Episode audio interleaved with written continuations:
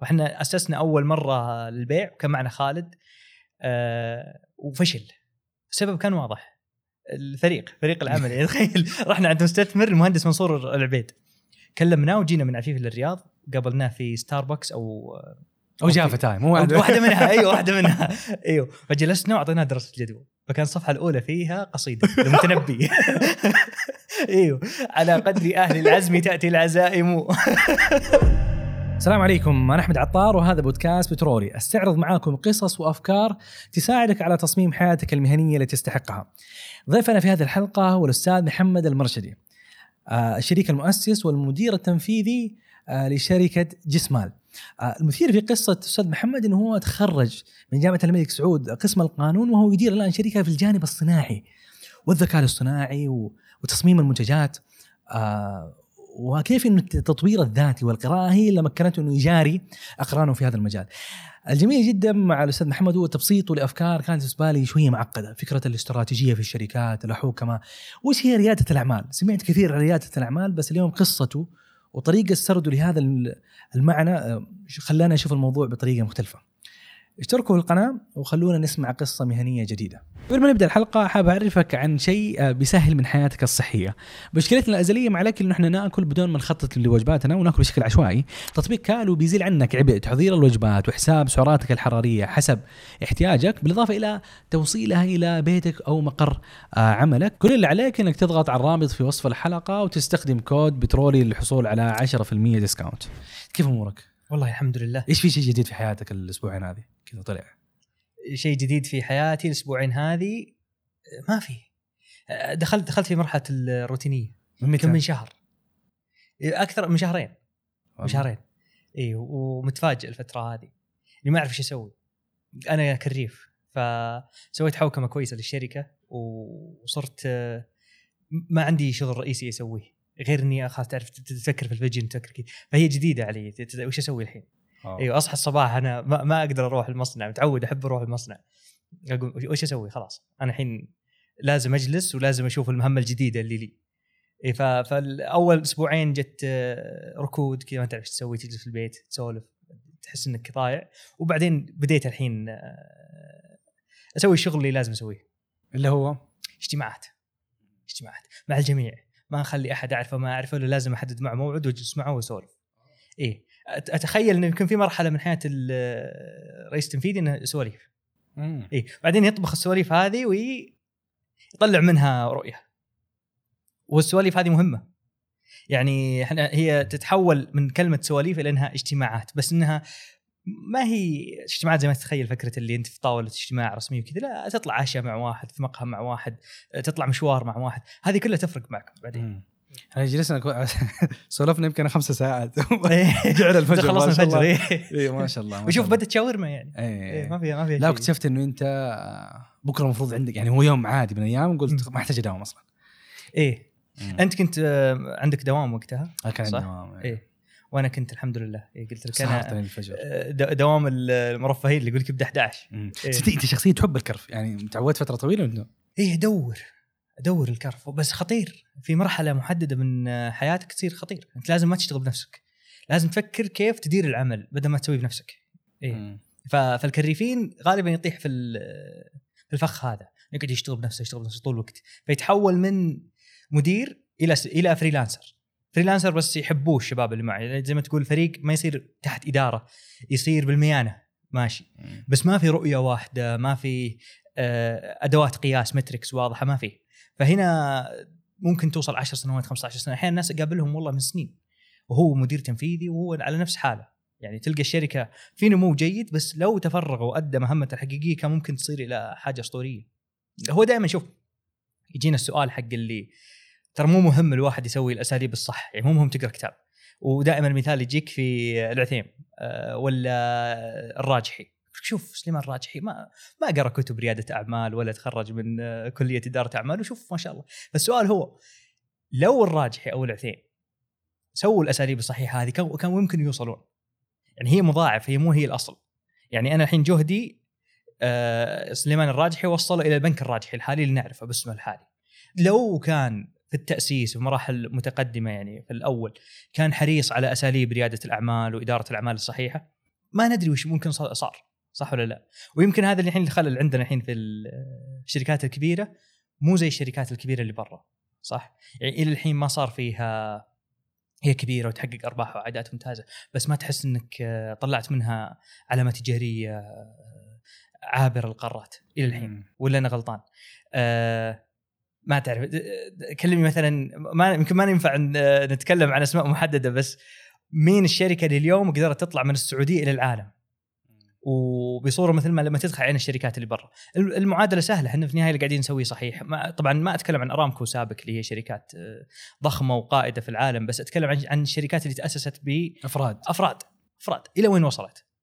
ولو الأساليب هذه طبقت كان ممكن رحنا مكان ثاني ومهمة. يعني ما أقدر أقول لك إلى أي درجة، يعني من بداية السنة هذه إلى الآن أنا متفرغ يعني بشكل تدريجي قاعد أتفرغ إلى القراءة عن الاستراتيجي، بزنس استراتيجي، والمعلومات اللي تقرأ كلها عادية، كيف تتوسع في البزنس، كيف تبدأ بزنس، كيف مدري إيش، كيف كلها عادية ما فيها شيء جديد.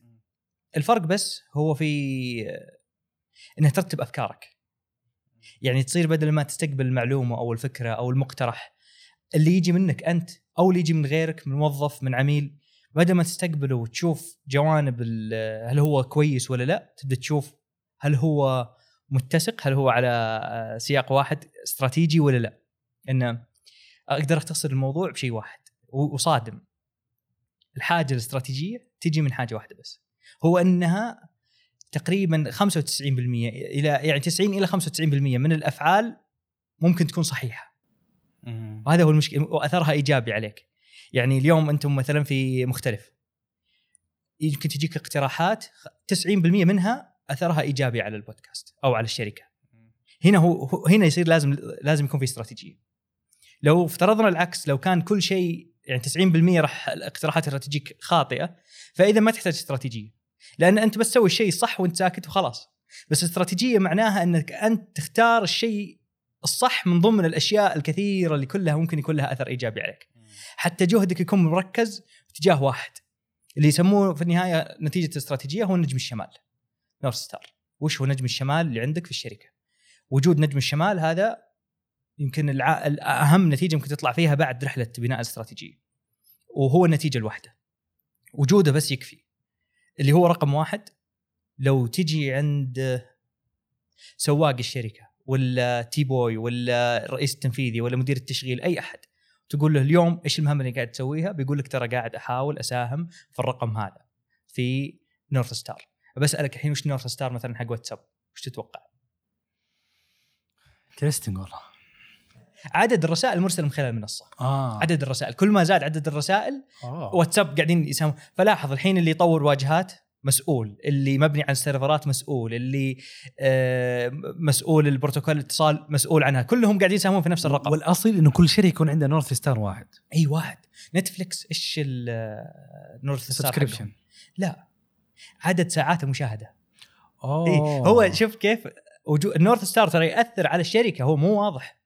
لو كان واضح كان نجي نقول والله سبسكريبشن، كل شركة ساس أو السوفت وير السيرفيس فالنورث ستار حقها سبسكريبشن. لا، هذا غير صحيح، يتنافسون. يعني الآن إيش فرق نورث ستار حق نتفليكس عن HBO؟ إيش الفرق؟ نورث ستار حق HBO هو الكواليتي، مبني على الأثر حق المسلسل اللي عندهم أو أثر السيريس اللي هم يسوونه. فتلاحظ أنهم عدد المسلسلات عندهم قليل، عدد مشتركين قليل، لكن أرباحهم 6 أضعاف نتفليكس. نورث ستار مختلف، نتفليكس نورث ستار حقهم مبني على عدد الساعات. فأنا ممكن أطلع أشياء بايخة، أشياء، بس أنا أهم شيء إني أنشر محتوى وأنثره بأقصى قدرة ممكنة وأرفع هالنورث ستار هذا. فيعني الأمثلة إيش في أمثلة بالك برضو لنورث ستار لشركات؟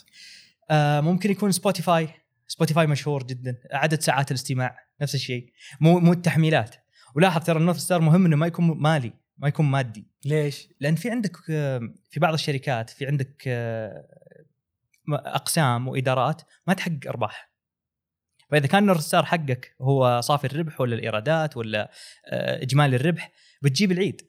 لأن مثلا في أبل لو كان نورث ستار حقهم الربحية بيقتلون الآر&D، الأبحاث التطوير، لأنها هي خسارة، مركز تكلفة، ترى ما تطلع فلوس. لكن لابد أن عندهم نورث ستار محدد، التسويق نفسا نفس انتم عندكم هنا كمان يمكن ساعات الاستماع للبودكاست. نقصد بعض الشركات انه التسويق واسمانه يعتبر مركز تكلفه، يتوسع والجروث بس تخسر على التسويق. ممكن لو حجمت التسويق وقللت التكلفه على المدى القريب بس تورطت على المدى البعيد. اي هذا امر. والامر الثاني انك انت لازم يكون الاستثمار قابل للمشاركه. يعني في كثير من الشركات انا ما اقدر اشارك ارباحي مع الجميع، فكيف الزمهم اقول ترى النورث ستار حقكم وهو صافي الربح؟ طب هو ما يعرف صح. انا بجي عند كل موظف واقول له ايش اليوم ساهمت مقابل نورث ستار. الفكره اللي انت قاعد تقولها، لاحظ وجود النورث ستار يخلي حتى الافكار مترابطه. لما كنا نقول استراتيجيه، يعني يجي يقول مقترح جديد، انا ممكن ارفضه، اقول خلاص برر لي ليش الفكره حقتك راح تساهم في النورث ستار حقنا، في نجم الشمال حقنا. اي طبعا ما هو سهل، الكلام عنه سهل لكن ما هو سهل. هل وصلت في جسمال صح كذا النطق؟ اي جسمال. جسمال هي جسم آلي، كلمة منحوتة معناها روبوت بالعربي. أول مرة أجيبها صح وكويس. ما شاء الله عليك. هل وصلت لنجم الشمال؟ لا لسه. إيه. شوف احنا بدينا بداية سريعة، يعني لين، فما كان فيها لين بمعنى اللي هو لين ستارت اب. ممكن في كتاب يتكلم عن المفهوم هذا اسمه لين ستارت اب، واشتهر جدا وسوى بسرعه ومرونه وعاليه وكذا. فاحنا بدينا نفس الشيء، بس وصلت للمرحله الشركه وصلت ان انا احتاج اتوقف شويه، ودورك كرئيس تنفيذي يختلف. انت تكلمت اليوم يمكن احد ادوارك الفتره هذه انه انت تبحث عن نجم الشمال لجسمال. واحد الأشياء برضو إنه جالس تكثر اجتماعات وكلام فاضي. يمكن فاضي يمكن لا. كويس. هنا معيار يقولك هل تضيع وقتك ولا استثمر وقتك؟ هل أضيع وقتي في الجلسة مع الناس ولا استثمر وقتي في الجلسة مع الناس؟ بس يعني أقصد اليوم أنت كرئيس تنفيذي، أنت لك رئيس تنفيذي حول 4-5 سنوات صحيح؟ شوف هنا عاد الموضوع المصطلح يختلف، يعني ممكن تكون رئيس تنفيذي على نفسك، تعرف لو ما تتأسس شركة انت لحالك، يعني رئيس تنفيذي على مين؟ تقنيا أو فنيا بشكل صحيح أنا رئيس تنفيذي من حتى هذه اللي حطها في لينكد إن، يعني من شهر 6/22 أنا رئيس تنفيذي. ليش؟ لأني طلعت من العمليات. إيه، وجد شخص مسؤول هو المرجع النهائي في التشغيل، متفرغ وفول تايم وعندي ثقة كاملة. بس ممكن رئيس تنفيذي بحالة إنه حجم الشركة صغير 3-4-5 ما يمنع إنه يكون موجود في العمليات. يعني هنا عاد لا مشحف مصطلحات. في ناس يقول لك عادي، هو في النهايه طالما انه هو الشخص ترجع له كل الصلاحيات فهو الرئيس التنفيذي حتى لو هو على نفسه او اثنين. وفي اللي يقول لك لا، يعني كيف صرت رئيس تنفيذي اذا ما عندك فريق قاعد تديره، سي سويت اللي هم هذول سي ليفل، وانت تشيف عليهم. يعني هي الكلمه جايه تشيف اكزيكتيف اوفيسر، فكيف صرت تشيف من بين انه ما في احد اصلا في مدير ماليه وفي مدير تسويق وفي مدير موارد بشريه وفي مدير عمليات، وانت بتدير 4 ذولي اللي هم بيديروا 40-50 شخص. ايوه المفروض يعني هذول موجودين تشيف عليه. ممكن تختصرها بانك تقول كوفاوندر، فاوندر، مدير خلاص. اي اللي عاد مدير هنا تختلف المصطلحات، لا تقول مانجينج دايركتور. يعني اعرف واحد مره ستارت اب صغير كاتب مانجينج دايركتور، اللي هو تعرف في الشركات المدرجه يكون هو يمثل البورد وهو اللي يدير سي او. ايه، هو اعلى من السي او. كاتب في شركه ما في الا هو ولد عمه موجودين. بس انت اليوم كيف تعرف الرئيس التنفيذي؟ الرئيس التنفيذي هو الشخص المسؤول عن وجهه الشركه، ما هو مسؤول عن شيء ثاني، مسؤول فقط عن وجهة الشركة. رئيس مجلس الإدارة، والمجلس الإدارة هو اللي يحدد الوجهة. لا، أنا شوف، أنا ما أتكلم هنا عن الشركات اللي المفروض مجلس الإدارة يحوكم العملية، لكن اللي يحدد الوجهة هو الرئيس التنفيذي. مجلس الإدارة، شوف، ما تلقى شركة ناجحة جدا اللي تلقى رئيس تنفيذي أقوى مجلس الإدارة فيها. إذا صار مجلس الإدارة أكبر، فهذه غالبا تلقاها في شركات المالية اللي فيها التحفظ مهم جدا، بس ما تلقاها شركات اللي تخلق التغيير. يعني ستيف جوبز ما كان سي او، ما كان رئيس تنفيذي. اليوم مارك زوكربيرج في ميتا كان نفس الشيء، هو قاعد يخلق وجهة الشركة. إيلون ماسك ما هو اللي قاعد يخلق وجهة الشركة في تسلا ولا في اكس ولا في كل شركاته. ما هو البورد، ما هو المجلس الإدارة. مجلس الإدارة مهمته انه يحوكم، يعني يتأكد ان ما في اختلاس، ما في مشاكل إدارية، ما في فساد. الأشياء اللي قاعدة تقال في الأول، والوعود اللي قيلت مثلا من الرئيس التنفيذي والإدارة التنفيذية في أول السنة هي قاعدة تطبق في آخر السنة غالبا. هنا يكون مجال مجلس الإدارة، وكد بي إنه يعني يصير الاتفاق إن مجلس الإدارة هو اللي يحط الوجهة. إيه، فالموضوع يعتمد على قوة الرئيس التنفيذي. أنت خلينا نقول بصورة رسمية من 20-22، بس قبل أنت كنت برضو مدير. وأدوارك كانت تتطور، وأنت الآن وصلت للمرحلة الملكية. ايوه، تصحى الصباح ومعك الكافي حقك الساعه 11 يبدا الدوام، ادق عليك 12 ونص نتغدى مع بعض عادي. ايوه كويس. بس قلت لي جزء من مواصفات المرحله هذه انه انت اجتماعات وبناء علاقات وتاسس وتجي والحاجة الثانية موضوع أنه أنت جالس تفكر في نجم الشمال. إيش في أشياء ثانية للمرحلة هذه تحس أحد الأدوار والأشياء اللي أنت جالس تسويها كريس تنفيذي؟ شوف هو من شهر 6 إلى تقريبا أكتوبر أنا كنت بس أشوف من بعيد، وأحيانا أتهور وأرجع أتخذ قرار وأخرب الحوكمة وأرجع مرة ثانية أعتذر وأرجع إلى المكان حقي. فكان مرحلة تخبط اللي من 6 إلى أكتوبر 22 إلين ما خلاص أنا قلت يفترض إني ما أدخل في التفاصيل الفنية والداخلية أبداً. راح انفطم. أي خلاص أي بالضبط. أنا حتى لو شفت الخطأ بتسكت. يعني في أحياناً تشوف الخطأ ودك تتكلم بس كحوكمة لازم ما تتكلم، لازم تترك صاحب القرار يتخذ قرار ويشوف هو صحيح أو غير صحيح، وأنت لو بتتصرف تتصرف حسب الهيكل. فقعدنا نسوي محاولات مختلفة، وبعدين خلال المحاولات هذه طلعنا بأول company structure، هيكل الشركة الأول اللي يقول ترى هذا فلان وهذه أدوارنا وهذه كذا. خلصنا في فبراير وأعلناه في فبراير السنة هذه، وبعدها جلسنا نشوف إيش أثر علينا، هل هو حسن أداء الشركة ولا ضعفها. وأنا هنا شغلتي كانت بس في اختيار الأدوار، فلان كذا فلان كذا، فلان ياخذ المسؤولية فلان ما ياخذ المسؤولية، نعدل بعدين نحاول نوزع مسؤوليات. يعني أحيانا في مسؤوليات لازم توزعها، يعني بعض الأشياء مثلا زي القرارات المالية لازم تتوزع، ما تكون قرار واحد. فلان يطرح الرأي، فلان يوافق عليه، فلان ما له قرار في موضوع إيش نشتري له، كله في الرقم. خلاص أنتم شايفين مهم إن نصرف موضوع التسويق، خلاص مهم أنا ملزم إني أصرف تسويق. طيب بدل ما نصرف 60,000 خلينا نصرف 40. فهذا ما له قرار إنه يقول لك لا، لكن له قرار إنه يقللها أو إنه يدرسها زي ما تقول الإدارة المالية هنا. فهنا إلى آخر أبريل بعدها خلاص صار في حوكمة جيدة. فأنا هذه المرحلة اللي أقولك في الحوكمة هذه بدأت يعني شهر شهرين نرجعها ونشوف كيف. من شهر 6 أنا خلاص صرت أقول يلا الآن بدأ الوقت اللي نكتب فيه استراتيجية بشكل صحيح. طبعا ما في شركة ما عندها استراتيجية، مستحيل، لابد أن في استراتيجية للشركة طالما أنها عايشة وتستقر وماشية نحو الربحية. بغض النظر هي عارفة ولا ما هي عارفة، بغض النظر هي عارفة ولا لا. حلو، الفرق بس إنك لما تكتبها الحياة مختلفة. وهذا الشيء اللي انت جالس بتسويه، انه الشغل العفوي هذا البسيط تحول الى رؤيه اكثر وضوح واكثر وعي، ومهم انها تكون واضحه للجميع. يعني نقدر نشوف الحين كيف رؤيه 2030 غيرت. السبب الاول هي انها صارت، يعني جزء من الاهداف كان موجود من عشرات السنوات، بس انه صارت مكتوبه واضحه وواضحه للكل. صار حتى الشخص العام يعرف انه احنا عندنا هدف اساسي اللي هو زياده نسبه الايرادات الغير نفطيه. هذا اي واحد يقول لك هي اللي هو يسمى التسويق الداخلي. هذا جدا مهم. يعني اليوم الرؤية تستثمر كثير في موضوع تسويق الموظفين. تلاحظ الموظف الحين صار مختلف. يعني ممكن طلعت قبل 2 أو 3 الظاهر مع الوزير، واكتشفت بعدين في الصورة وضح لي شيء مختلف. أنا رايح مشخص وحط الترسيمة الملكية ومقفل اللياقة وكل شيء على الألف. الوزير لا، منسف الشماغ ورا، ولابس أنا لابس جزمة رسمية ولابس جزمة رياضية. معالي بندر خريف.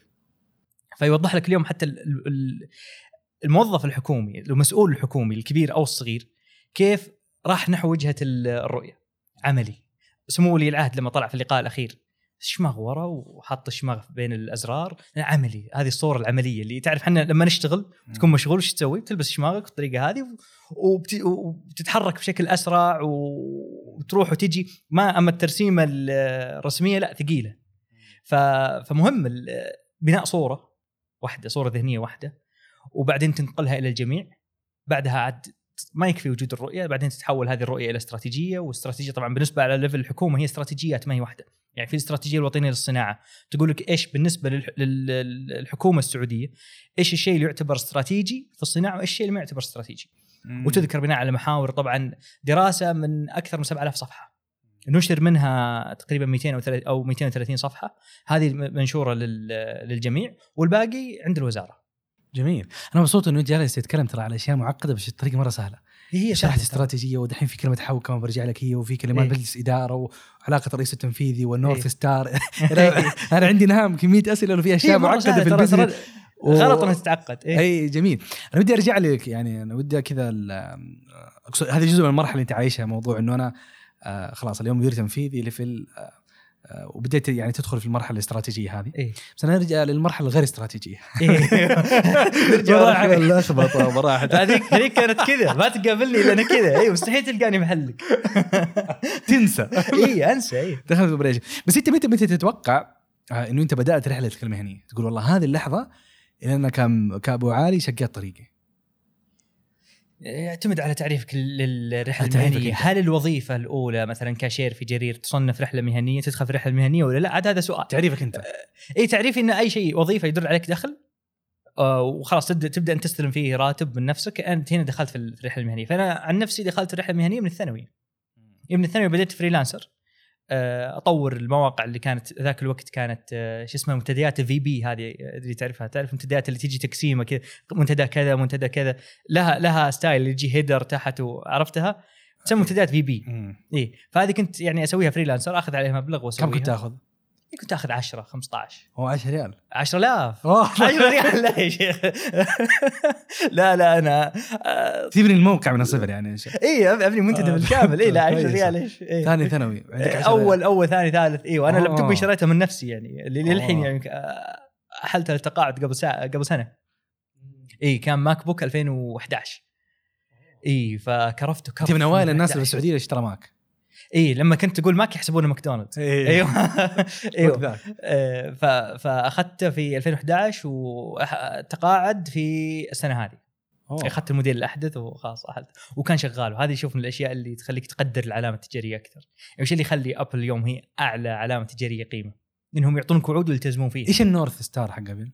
حق أبل صراحة ما أعرف. يمكن نحتاج نبحث عنه. هم عندهم شيء في الواي حقه من موضوع الانوفيشن، ونحن كل شيء ندخل اي صحيح لتشالنج ستاتس كو لتحدي الحاله الراهنه.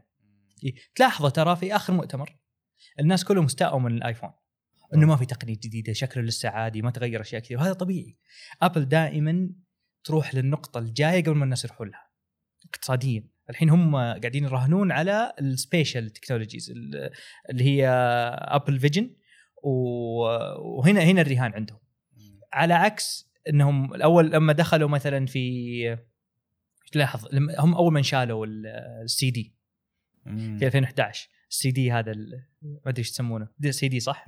اي هم اول ما شالوه من اللابتوباتهم، وانه وقت الناس كانوا يعترضون ليش تشيله، كان خلاص الناس ما يحتاجونه. الحين صار في فلاش درايف خلاص، وبعدين هم ياخذون الخطوه قبل الناس. هذه طبعا نشوف على ليفل ابل في شيء مهم لازم نعرفه استراتيجياً. أنت عندك دائماً حضور البراند وين يحضر. فإذا أنت شركة بي تو بي زينا مو مهم، يعني أنا مهم لكن مو كثير. بي تو بي اللي هو بي تو بي بزنس، أنا أبيع شركات. فهنا البراند خلنا نقول يطلع شفاف. دائماً الشركة وعميلك ما يشوف براند، هو يشوف اللي وراء البراند، يشوفك أنت، يشوف الشركة، عدد موظفينك، قدرتك التقنية والمهنية، أعمالك وغيرها. عشان كذا حنا أهم ما عندنا هو الكومباني بروفايل اللي نذكر فيه أعمالنا، البروجكتس وغيرها اللي اشتغلنا عليها. فهذا جدا مهم بالنسبة للشركات. أما بالنسبة للأفراد البراند يصير جدا مهم. أول من أوجد شركة تقنية فيها براند هي أبل، هو هنا النجاح، لأن البراند يعتبر عامل من عوامل الرفع. بس قبل معلش نوكيا وغيرها يعتبر براند وشركة. أنا أتكلم الحين براند بمعنى أنك تأخذها بممارسات البراند الحقيقي. لاحظ ستيف جوبز من أول ما أسس الشركة هو يتعامل معها مثل ما تتعامل نايكي وانت بكرامة مع منتجاتها.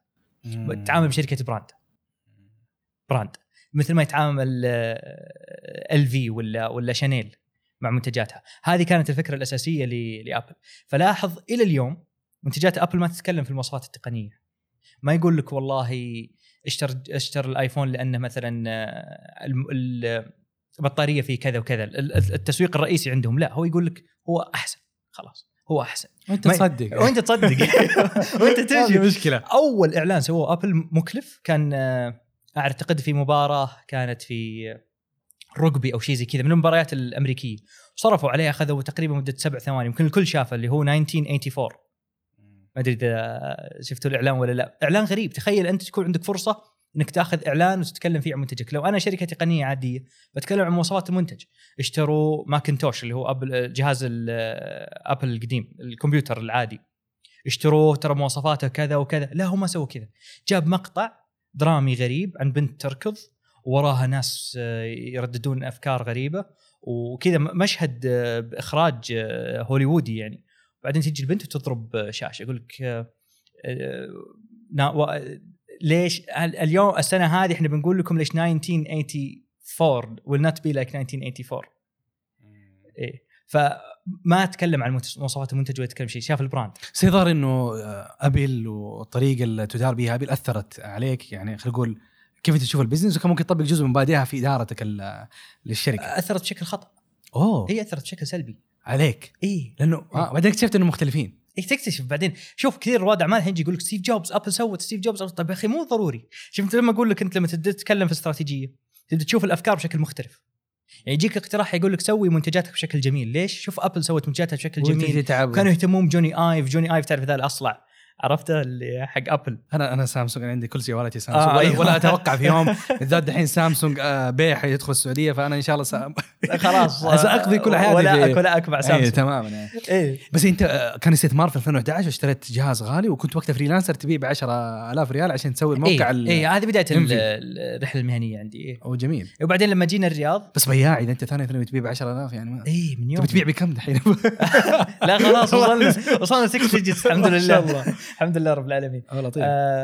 طبعا مو باهم شيء انك توصل الرقم، مو مهم كم رقم اليونت الواحد. يعني في شركات المويه تبيع بريال الى الحين صح، بس السكيل حقهم كبير جدا.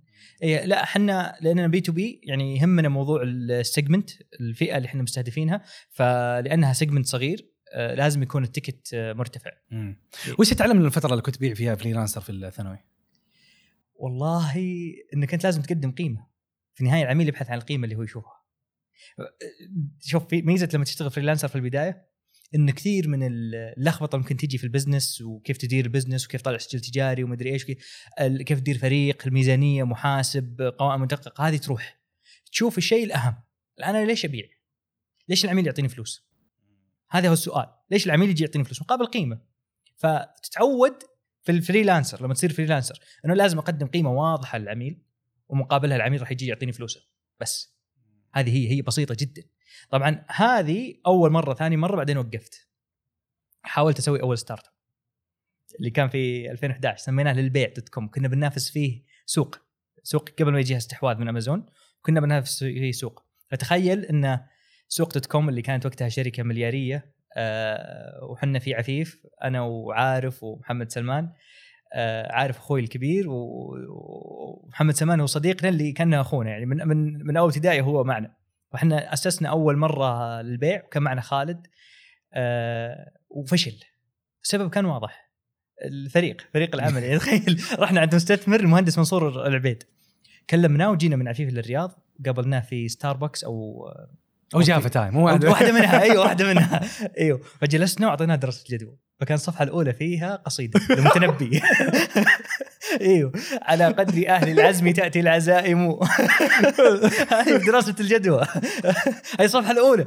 الصفحة الثانية اللي هي تقسيم المهام، مين المدير العام، ومين الرئيس التنفيذي، ومين الرئيس التنفيذي للتقنية. يعني دخلنا في التفاصيل هذه.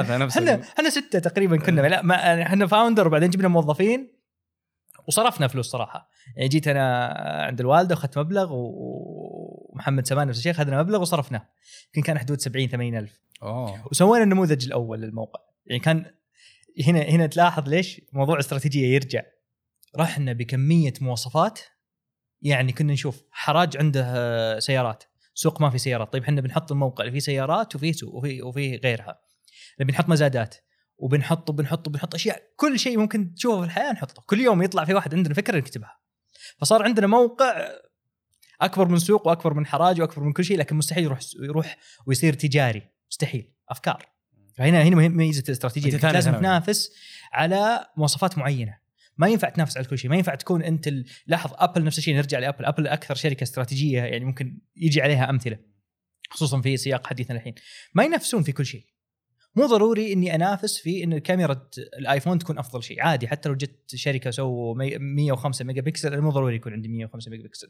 أنا أعرف على إيش قاعد أنافس، هذا شيء جدا مهم. أنا ما أمشي حسب ما يطلبه الجمهور، أنا أمشي حسب قراءة السوق، قراءة الداخلية، اللي أنا أشوف والله أنا راح أنافس في هذه النقطة اللي يسمى الماتريكس، يسمى نجيها بعد فترة. المهم في 2011 2015 فشل هذا للبيع. بعدين سوينا في 2015 موقع اسمه كيف.com، كنا بننافس هاو، تعرف هاو، ويكي هاو الانجليزي، بس كنا بنخليه عربي. كيف تخلي المحتوى العربي التعليمي افضل؟ لك يعني في المحتوى يا ابو علي، والله من زمان بطلت الحين. ايوه فايضا فشل. فلما دخلنا جينا الرياض 2016 جينا الرياض. ايش اللي جابك الرياض؟ الجامعه. انا خلصت الثانوي في عفيف وهذا شيء مهم جدا ترى. نشأة بعيد عن سطوة الحداثة. اي هذا جدا مهم يأثر عليك ترى انك انت تكبر في بيئة. خصوصا نتكلم عن نقطة الابتدائي قبل ما يجينا الانترنت. نقطة الابتدائي ما كان في سوشيال، كان في انترنت لكن ما كان في سوشيال ميديا. انت تكبر في بيئة تنافس على قدك. اليوم شيء خطير جدا للإنسان المعاصر ينافس على مستوى اكبر منه بكثير. يعني اليوم انا كرائد اعمال بنظر الناس وبنظر نفسي في نفس في مقارنة مع اللي في السيليكون فالي، في مقارنة مع اللي في كوريا واللي في اليابان، ماني في مقارنة مع اللي في الرياض، وأنا مو في مقارنة مع الفئة اللي أنا فيها. وهذا سابقا الإنسان يعني قبل 200-300 سنة كان مرتاح من المقارنة هذه. هو يشتغل على اللي يقدر عليه والبيئة اللي حوله يقدرونه بناء على اللي يقدر عليه بس. أما فهذه كان ميزة إنك تنشأ في محافظة صغيرة زي عفيف. إن إحنا في فترة ابتدائي أنا كنت يعني تبرز تشوي شيء بسيط خاص تتصدر وتطلع بكرة تكريم في إدارة التعليم وتطلع مدري. فاليوم للأسف ممكن ما أعتقد أن اللي في الرياض يجيهم نفس الفرصة اللي درس في الرياض إنه تصير الأول على مستوى إدارة التعليم. هناك سهلة صح؟ أيوه فهي موزعة بشكل مجزأة يعني بشكل يرحمك إن عادي تطلع الأول على 1000-2000 طالب بدل ما تضطر تطلع الأول على كم طالب. هنا ممكن يوصلين 600,000 ولا شيء صح في الرياض. فهذه شيء أثر علينا كثير. يعني جيت الرياض عشان الجامعة ومباشرة عقارات الرياض يعني أخذت التركيز مني لأن أنا كنت طول فترة الثانوي المتوسط أقرأ بنهم.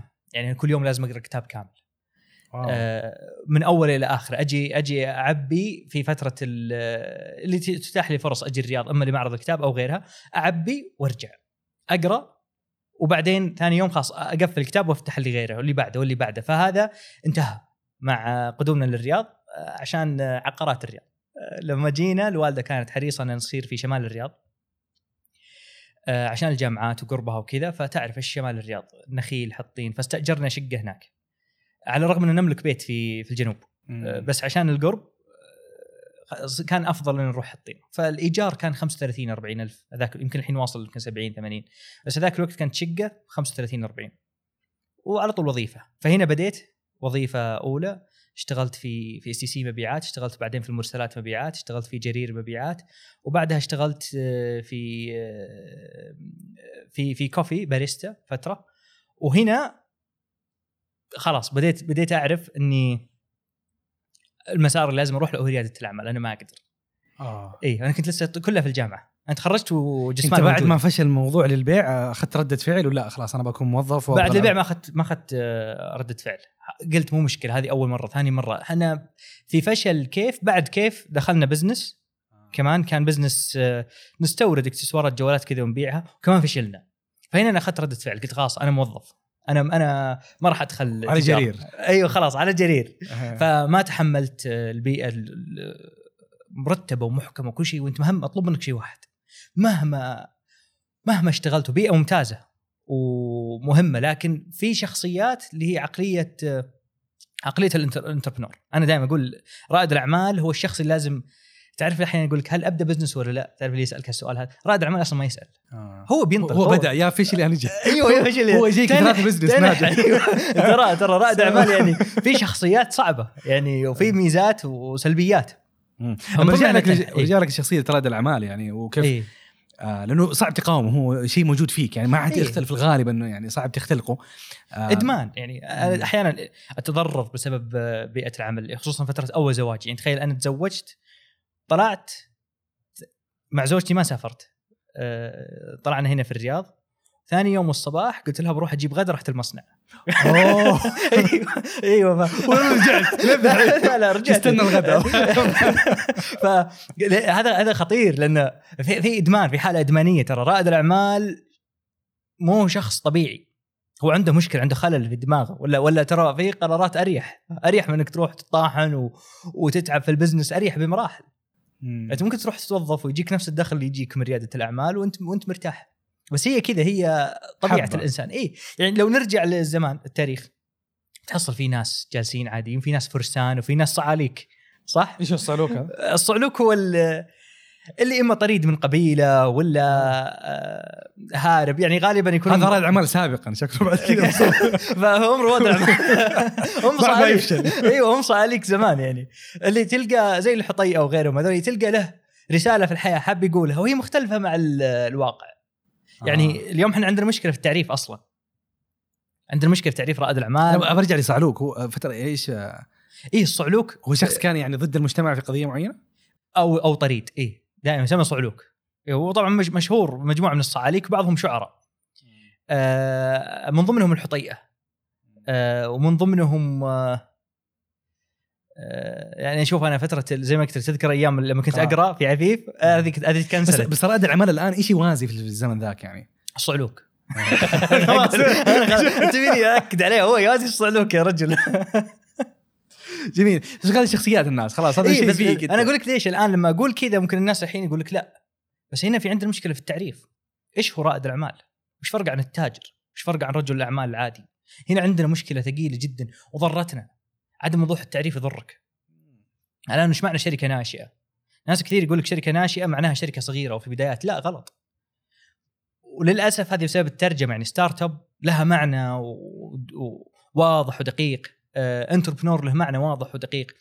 اليوم حنا عندنا في المجتمع اعتقد كلمه رائد اعمال معناها لسه صغير، لسه في البدايه، ولما يكبر يصير رجل اعمال. غلط. إيلون ماسك انتربرنور الى اليوم، ويمكن اغنى رجل في العالم ويسمى انتربرنور، رائد اعمال.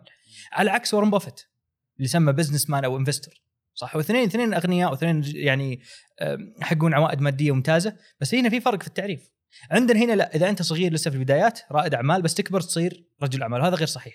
هي الاختلاف في النوع وليس في الكم، يعني مو لما تصير أكبر وكذا تصير رجل أعمال، لا هو النوع، نوع النشاط اللي تسويه والخط حقك يعني. والخط المسار اللي أنت تسويه. فالشركات الناشئة أو الستارت أبس مو هي الشركات الصغيرة، مو هي الشركات اللي بدأت بزنس في لو ريسك عالي وفكرة غريبة. فكرة غريبة لازم ما يكون، إما ما عندك منتج أو ما عندك بزنس موديل أو ما عندك عملاء ماركت، بمعنى ما عندك سوق. فأنت إذا قعدت تنافس في بيئة مو موجود فيها واحدة من هذه العناصر فبتضطر تروح ستارت اب. فهنا يلزمك بعناصر بطريقه تفكير مختلفه. انت في الستارت اب يهمك موضوع الاستثمار والجولات الاستثماريه، فتلاحظ دائما الشركات الستارت ابس يعني يبدا بري سيد، سيد، بري اي، ولازم جولات استثماريه. على عكس الشركات التقليديه يقدر يعيش بدون جولات، لان خاص معروف العميل، معروف المنتج، معروف البزنس موديل، الريسك منخفض، لكن ايضا لان هذه الثلاث اشياء معلومه كمان قابليه الربح منخفضه. أنا ما أقدر أكبر هنا، يعني أنا أعرف كيف أفتح تموينات من زمان، صح؟ معروفة، أقدر أخذ مكان وأحط فيه منتجات وأتعامل معها. إيش ثلاث أشياء معليش؟ المنتج أو بزنس موديل، نموذج العمل، أو الماركت، السوق. هذه أهم ثلاث عناصر. إذا هي موجودة ومن زمان موجودة، فإذا إمكانية الربح صارت أوضح، صح؟ ما في مخاطرة هنا. كثرة الناس أكثر. فلأنها واضحة الناس راح يتنافسون فيها كثير، فقابلية إنك تنجح نجاح خرافي تصير معدومة. فتصير ما في فائدة للمستثمر.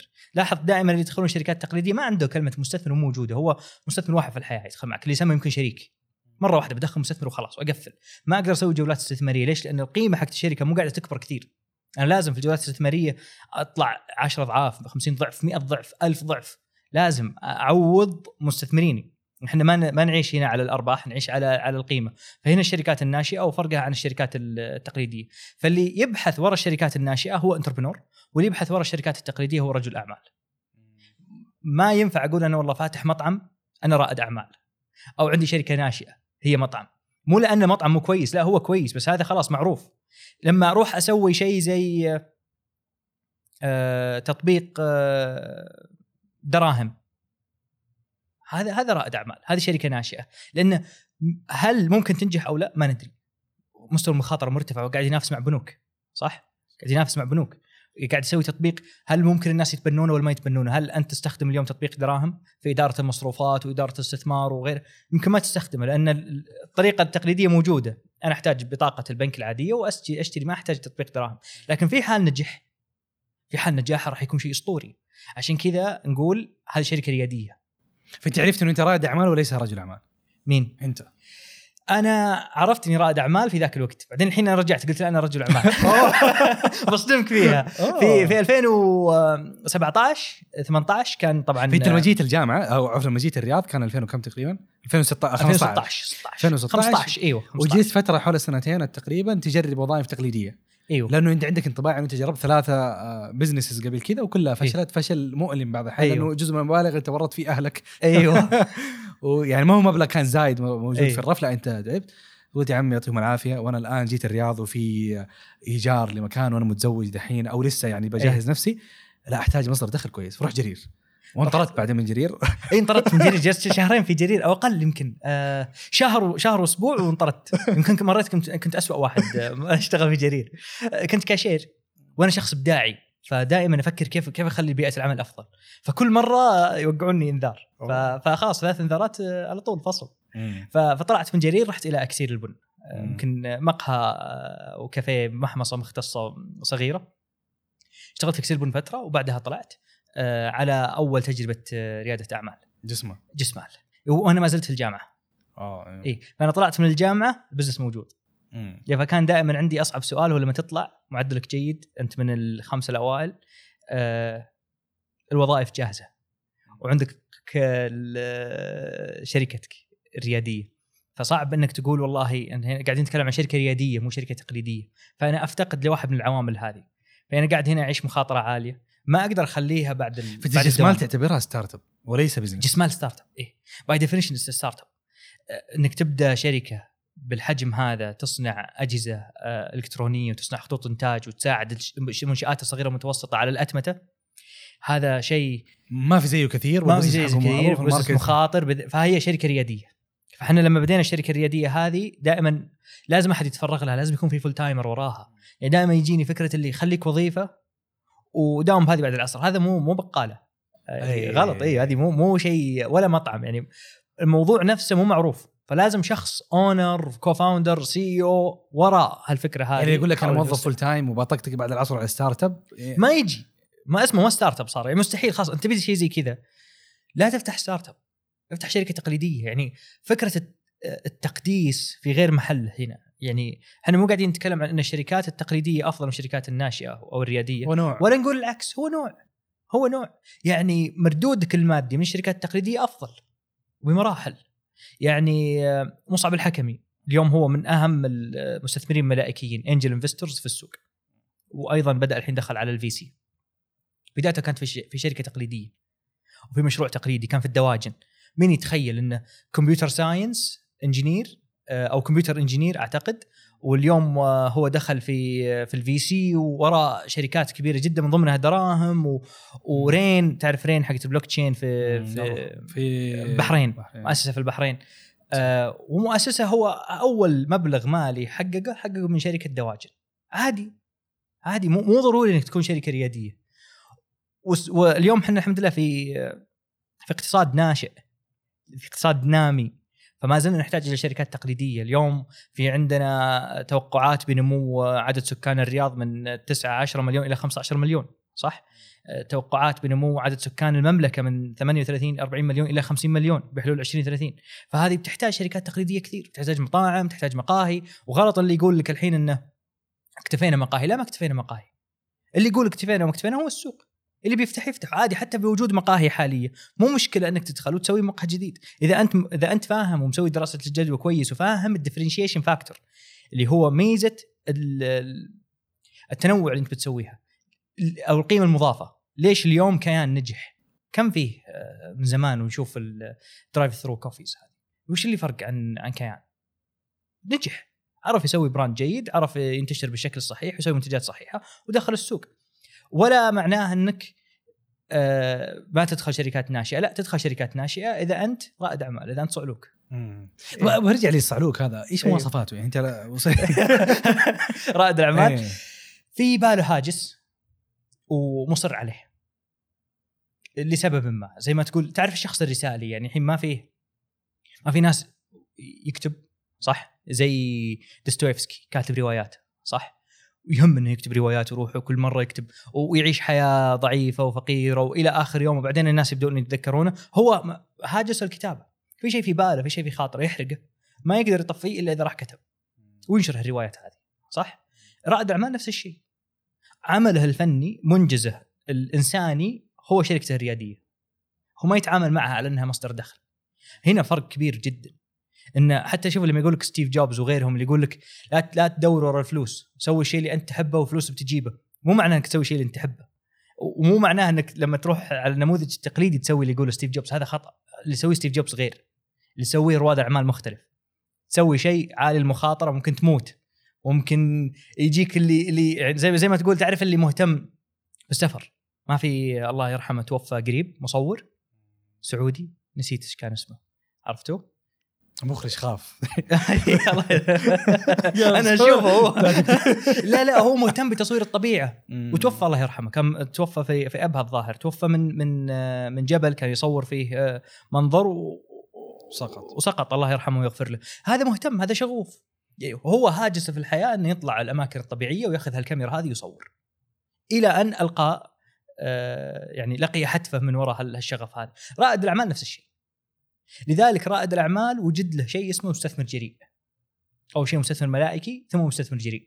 شخص يبني اكثر على الرهان، اقرب الى نموذج المقامره من انه نموذج تجاري واضح. فهذه النماذج اللي بنت على واحد مثل جوجل، ولا مثل اللي بنى فينود خصلة، في سي مشهور جدا هندي، هو اللي وراء بناء مثلا اللحوم المصنعة هذه المخبرية. الآن ممكن تأكل لحم ما هو حيواني. وجد هذا الآن في السعودية، يمكن في مطعم تبناه قبل سنتين أو فترة، وعالميا موجود، اللي هو يستنسخ مخبريا، وفيه أكثر من طريقة لتصنيع. في واحدة من أهم الشركات اللي تسويه اللي وراها كان شركة فينود خصلة، لما جاء طلب 35 مليون دولار على لا شيء.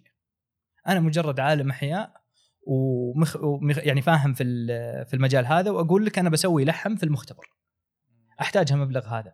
هل المبلغ هنا له مردود مالي واضح؟ لا، لكن له ماركت، له سوق.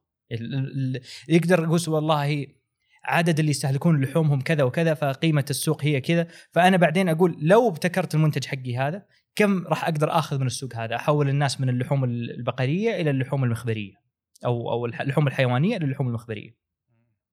بس ليش أنت قلت أول إنه أنا رائد أعمال، بعدين قلت الآن أنت ما أنت رائد أعمال؟ إيه، خلنا نكمل القصة. فتفرغت إلى جسمال لما جاء القرار حق وظيفة ولا جسمال، الهاجس نفسه هذا الخطير. يعني تخيل تجيك وظائف حكومية مرموقة تقولها لأ، وأنت يعني مو مرتاح ماديا، مو الشخص اللي يعني كم راتب اللي جاء كذا وغراك صعب. يعني خرجت من الجامعة، هي جتني مجموعة عروض وظيفية، واحدة منها كان ب 18,000 وأنا لسه فريش جراد. وفي واحدة كانت أيضا على رأس العمل، لما جيت أمشي قالوا ترى نقدر نزيد راتبك يصير زي الماتش العرض اللي جاك 18,000. فالهاجس كان يقول إنه لا. ووقتها جسمال كاميرا كان الراتب اللي تدخل به ما في راتب، في مبالغ احولها لنفسي، يعني اعيش بس اعتاش. انا اقول لك انه صعلوك هذا هو تعرف ما ابي وجاهه ولا شيء، ادور 200 ريال 300 ريال افطر. يعني تخيل، من انا خريج قانون، فانا المكان اللي جاني من عرض وظيفي مكان جدا مرموق، بداوم كل يوم بعطر كمحامي، لا كباحث قانوني، وبعد سنتين تصير مستشار قانوني. فأنا بجي بالشخصية ومرتب ونظيف، مكان فاخر جداً، ويقال لي سعادة بعد 3-4 سنوات. قررت أني لا، أروح الصناعية القديمة وتكي مع شاشي وسلمان وعلي، شوية بنغاليين دولي خوياي، أفطر كل يوم الصباح معهم. هذول اسماء حقيقية؟ إيه، شخصيات حقيقية. إيه. شاجي سلمان وعلي، هذول 2 بنغاليين كانوا في الصناعية القديمة. هذول أصدقائي يومياً، واشغل السلف كل يوم واروح لهم الصناعيه القديمه، افطر معهم فول وعدس والوجبات الهنديه حقتهم الرهيبه، وباشر لهم، باشروا لي، هذول اصدقائي. فالهاجس هو اللي يقودك لك الموقف هذاك. تشوفه حلو، تشوفه انه شيء انت يرضيك نفسيا. لما ارجع انام اخر اليوم اقول الحمد لله انا اليوم انجزت، مع اني ماديا ما حققت. سلمان اللي حقق، سلمان وعلي. ايه، فهنا إلى تقريباً 2019 حتى جبنا أول مستثمر ملائكي يسمى. يعني أنا اليوم ما أقدر أسميها جولة استثمارية، هي أقرب بالشراكة، أقرب يعني نموذج هجين. بس برجع جسمان، وقت إيش كانت الفكرة الفترة هذه اللي أنت بدأت فيها؟ إيوه، حنا نبي نصنع شيء في السعودية، بس هي كذا بدت. ليش؟ لأننا نبي نهرب من المنافسة القوية في السوفتوير، ونبي نسوي شركة ريادية اليوم ما في السعودية أحد يصنع أجهزة إلكترونية، فحنا بنصنع. فسوينا أول منتج فشل، ثاني منتج فشل، ثالث منتج كله داخل جسمال.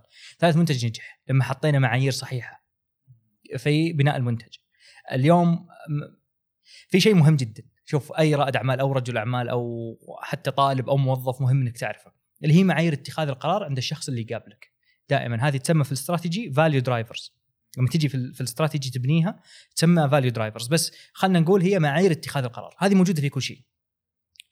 مهم انك تعرف ان اللي قدامك سواء كان انسان فرد او بزنس او ايا كان ما راح يقول لك الصحيح دائما. ترى الان مثلا لما تروح تتزوج، معايير اتخاذ القرار عند زوجة المستقبل ممكن تقول لك اشياء غلط. تقول لك والله انا يهمني يكون دين، يهمني يكون ابن نسب وحاسب وكذا، وبعدين ممكن يكون لا يفرق معها موضوع المادة اكثر، صح؟ فايش كيف تدرسها انت؟ تدرسها من الواقع، ما تاخذ الكلام اللي يجيك. نفس الشيء في البزنس. انا الحين لو اروح عند عميل واقول له ايش يهمك في المنتج، بيقول لك والله يهمني فيه يكون سعره رخيص، جودته عاليه، كذا كذا. هذه لا تاخذها على محمل الجد، انت تدرسها من واقع. فحنا اول منتج سويناه كان فيه خطا في معايير اتخاذ القرار. كنا حنا مو قادرين على اننا نكون على نفس معايير اتخاذ القرار حقت عميلنا. اعطيك مثال سريع، حنا اول منتج ناجح سويناه هو مكيال منتج فيلينج ماشين، جهاز تعبئه للقهوه المختصه، لمحامص القهوه المختصه، وحققنا فيه نجاح كبير جدا الحمد لله من اول ما بدينا الى الحين. متى نجح هو 2019 تجريس من 2015 تقريبا. لا، احنا من 17 18 كانت محاولات، 18 طلعنا بالمنتج اللي هو مكيال ودخل السوق في 2019. جميل.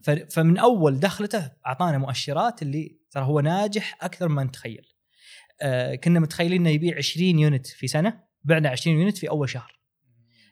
طبعا احنا بنتكلم بالارقام هذه، بعض الناس يقول لك 20 ما هي شاورما، 20 عند جهاز قيمته 30000 ريال. ففي البزنس الارقام عندنا سياره، صحيح. ايوه، في البزنس عندنا الارقام اقل، اللي احنا نبيع بي تو بي الارقام عندنا اقل، لكن التذكره فيها عاليه، رقم البيع عالي. فمن هنا عرفنا ان احنا ناجحين. المهم كيف نجحنا في مكيال؟ هنا دائما سؤال يجينا من اما المحامص من عملائنا او في ناس حابين يدخلون المجال في الصناعه. اقول ما يجيك المكيال. أيوة. بس برجع نقطه ان انتم الثلاثه ما في يعني تخصص قانون، واخوك برضه تخصص يعني اعلام. اي، وسويتوا شركه في الصناعه، يعني إيه؟ دخلتوا منطقه المهندسين، وهذه مناطق صعبه، يعني منطقه إيه؟ ما هي صعبه ترى، سواليف. اي سواليف. ليش ما صارت صعبه؟ التقنيه قاعده تخلي كل شيء سهل اليوم. التعلم الذاتي مع التقنية يخليك اليوم تتعلم أي شيء، بس لازم تأخذ مساره الصحيح. المهندس اليوم يأخذ 4 سنوات 5 سنوات حتى يتعلم بعض المفاهيم الهندسية، صح؟ عشان تسوي منتج من خلالها يكون ميكانيكال انجينير وغيره. طب في سوفت وير، أنا لو تعلمت السوفت وير هذا ما أحتاج أعرف المعادلات يدرسونها، يعني هم يدرسون علم المواد وكيف الحديد ينصهر وكيف لما ينطعج كم السماكة اللي يصير عليها. أنا هذه ما احتاجتها. أنا تعلمت برنامج اسمه إنفنتور سوليد، وهو إنفنتور سوليد ووركس نفس الشيء. خاص أنا من خلال تعلمي له، من خلال التعلم الذاتي، يعني هو تقنية قاعدة تخلي المعلومات اللي عند المهندس عندي، أنا ما أحتاجها. نفس الشيء مع عارف أو محمد سمان، كلهم في تعليم ذاتي. عارف اليوم هو اللي يطور كمبيوتر فيجن مودلز لنا في جسمال، وسوينا منتجات مبنية على الكمبيوتر فيجن مودلز اللي هي تعتبر ليفل من ال AI. السوفت وير وغيره كله مبني من عارف. ما درس بروجه، كله تعليم ذاتي. وترى افضل بمراحل، مو اقل، افضل بمراحل. انا احيانا يكون عندنا متدربين من كليات هندسه، من جامعات مثل جامعه الملك فهد البترول معادن، وجامعه الملك سعود، ويخرجين هندسه ميكانيكال انجينيرينج، وانا ادرسهم على الاساليب اللي احنا نستخدمها وانا مو خريج. ليش؟ التعليم الذاتي يسمح لك انك تاخذ اخر ما في التقنيه. اليوم شركه اوتوديسك اعلنوا عن نسخه جديده من الانفنتور 2024، وفي مواصفات جديده في محاكاه المنتج. انا الان اقدر ادخل ادرسها، هم يحطوا فيديو توتوريال. في الجامعه بدرس حق 2009. ايوه بالضبط، شفت. فهذا اول نقطه. ثاني نقطه الممارسه. انا عندي مشكله مع اللي يقول لك لما تتخرج لا تفتح بزنس، توظف عشان تاخذ خبره. غلط. أنا كيف أخذ خبرة؟ كيف أسوق سيارة إذا أنا قاعد ألعب سوني؟ يعني في فرق صح. العب سوني لعبه سياره صح جراند، واقول بالطريقه دي انا بتعلم كيف اسوق، لا في فرق، الواقع مختلف. يعني اليوم الوظيفه كانك تلعب سهله، لما تروح تفتح بزنس بتصير تسوق فعلا. لان في الوظيفه انا يعني انت ضد نصيحه انه انت توظف عشان تتعلم على البزنس؟ لا لا، تبي انت في النهايه تبي تصير بزنس، افتح بزنس. 3 سنوات حق وظيفه ما هي مهمه. يعني مشكله ان دائما مشكله الفائده هي الخطر. ان شفت لما اقول لك في الاستراتيجيه هي مهمه، لان الاشياء الكويسه هي كثير، الاشياء اللي ممكن تسويها وتجيب لك اثر ايجابي هو كثير. نفس الشيء انا لو اروح اتوظف يا رجل في نادي فروسيه ادرب ركوب الخيل مثلا، واروح افتح مصنع جسمال بحصل فيه فائده، واقول علمتني كيف الصبر على الخيول صح. بس الفكره هي نسبه الفائده، هل هي 3 سنوات النسبه اللي جتني من خلالها هي اهم نسبه ممكن احصلها؟ هل في طريق ثاني كان راح يكون افضل وانجع؟ او يعني الكلمه شوي ثقيله يعني ايه جميل. فانت تتخرج، اذا انت هدفك تصير بزنس اونر، هدفك تروح رياده اعمال، افتح رياده اعمال على طول، او توظف في شركه رياديه، توظف في شركه رياديه على الاقل. اذا انت بتصير رائد اعمال، تبي تصير رجل اعمال، افتح شركه تقليديه او توظف في شركه تقليديه، وحاول تكون في الليفل اللي انت تبيه. يعني ما ينفع انا هدفي افتح مطعم واروح اتوظف في KPMG، يا اخي وش بيفيدني؟ صح هي عريقه وافخم والراتب اعلى، بس خلني اكون صادق. ممكن اروح $5 مليون ولا اروح اروح اي مطعم، اشتغل في الرومانسيه، وهنا اتعلم كيف اداره السبلاي تشين واداره الفروع، وين اختار الفرع مهم جدا. فالناس احيانا تلقاه غشاش يعني، او يغش نفسه انه عنده هدف صح وما يلحقه صح. هي نفس شفت فكره الاستراتيجيه ترى تنطبق على الانسان، اللي هي تسمى الفلسفه. في انسان استراتيجي، في بزنس استراتيجي، في بزنس غير استراتيجي، وفي انسان فاهم فلسفه، في انسان ما فاهم فلسفه. هنا يجي معك انت باين فاهم فلسفه يا ابو ما شاء الله. لا انا ما اقول مهم ساعه في الحلقه انت فاهم فلسفه. هنا عندي مشكله، تعرف مصطلح فلسفه جاي، الفلسفه اللي هي معنى كلام فاضي، جاي من كلمه في الفلسفه موجوده اللي هي الصفصطه، مصفصط، يقول لك فلان مصفصط اللي يقول كلامه من فائده. اي هذه موجوده، بس الفلسفه نفسها انت اي انسان عنده فلسفه. اي انسان اليوم وش فرق الانسان اللي عنده فلسفه عن انسان عنده افكار؟ الحين في البزنس انت ما يكون عندك استراتيجيه او يكون عندك انشطه تجاريه صح. استراتيجيه بتخلي انشطتك التجاريه رايحه في اتجاه واحد ومركزه. اذا انت عندك فلسفه افكارك هذه بتكون في اتجاه واحد ومركزه. يجيك ناس مثلا عنده انتقادات على مثلا الاسلام، هنا انت عندك مسارين من هالناس هذول، يا اما انك تحترمه يا اما انك تعطيه على وجهه. وش اللي يحدد؟ هل هو فاهم السياق اللي هو ماشي فيه؟ لما يجي يعترض مثلا على مبدا، خلينا نتكلم الحين على الحجاب مثلا، تيجي بنت تقول انا مو حابه اتحجب، ليش؟ والله وجهي هويتي وانا شايفه ان الله عز وجل ما راح يخليني اغطي وجهي. مين قال لك؟ لو جت بالسياق هذا، هذه من النوع اللي انت بتبي تعطيها على وجهها صح، تقول هويتك هذا تقول انا اعطيك. بس لو جت من سياق ثاني، قالت أنا مؤمنة بكذا، ولأني مؤمنة بكذا أنا شايفة كذا، ماشية في سياق واحد، أنا مؤمنة بالله عز وجل، ولأني مؤمنة بالله أنا أقتنع بمثل المذهب الفلاني، وفعلا مو بحث في جوجل ما المذاهب اللي تبيح كشف الوجه، لا هي رايحة فحصت مذاهب وأدلة اتخاذ تم أصول الفقه عندهم، وبعدين شافت أصوليا باجتهادها أن هذا المذهب هو الصحيح وأخذته هنا صحيح. بس من اللي قال لك أنك أنت مخير؟ يعني عندنا في قصة إبراهيم عليه السلام نادر الناس يأخذون منها موعظة، ومع أنها دقيقة جدا في حياة كل إنسان. إبراهيم عليه السلام دخل في مرحلة شك صحيح، اللي قال هذا ربي فلما أفل قال لا أحب الآفلين، اللي دخل في مرحلة يقول هذا ربي لا هذا ربي صحيح، وبعدها دخل في مرحلة البحث عن اليقين، قال ربي أرني كيف تحيي الموتى قال أولم تؤمن قال بلى ولكن ليطمئن قلبي. ما زال هو هنا في مرحلة إيش؟ شك. لكن لما آمن، خاصة لما تؤمن تمشي حسب اللي يجيك. قال يا أبت افعل ما تؤمر، لما تقال لابنه أنا الله عز وجل أمرني بإني أقتلك، قال يا أبت افعل ما تؤمر، ما جادل. لما الله عز وجل أمره يترك أهله في وادي مكة ويطلع يعني يهاجر، تركهم ما سأل، تركهم مثل ما هم صحيح. فاليوم عندنا مشكلة في استيعاب النقطة هذه. من قال لك أنك أنت اليوم عندك القدرة على الاستفسار والسؤال عن بعض الناس يقولك أنا ما أؤمن إلا إذا فهمت الحجة صح؟ ما يقول لك أنا ما أحب أسوي شيء إلا إذا أنا فاهم. مين قال لك؟ أنت في سياق الدين لازم تكون فاهم كل حكمة. يعني اللي يقول لك الحين يبحثون وراء تحريم الخنزير، لا أكل لحم الخنزير، لازم نعرف الحكمة وراء تحريم أكل، لا مو لازم. واللي يقول لك والله انظر الإعجاز العلمي في القرآن، لا مو مهم، وبحثك هذا على عيني وراسي بس غير مهم بالنسبة لي. أنا مؤمن، أنا مؤمن خلاص، الله أنا مؤمن، وجزء من إيماني هو إني مؤمن بأن الله عز وجل تام الكمال وأنا ناقص، صح؟ مؤمن بأن الله عز وجل هو ذو الحكمة وأنا جاهل، صحيح؟ طيب إذا كيف إذا كنت أشترط على الله عز وجل بأني أكون فاهم كل التفاصيل، إذا أنا أشترط أني أكون بمثل مستواه، حاشا الله تعالى. فأنا خلاص أنفذ الأوامر الإلهية مثل ما أنا مؤمن فيها، لكن في حال كان اجتهادي وبحثي قادني إلى شيء مختلف لكن بسياق واضح، يعني مثلا أخذني إلى الإلحاد لكن بسياق واضح، هنا هذا إنسان تتعامل معه باحترام، لأن هو من وجهة نظرنا هو على خطأ لكن تتعامل معه باحترام، ولا بد أنه لو مشى حسب اجتهاده الصحيح بيرجع إلى الحقيقة. مثل أنتوني فلو واحد من أهم الملحدين في التسعينات الماضية، وتوفى على إيمان. أنتوني فلو يعني هو أستاذ ريتشارد دوكينز.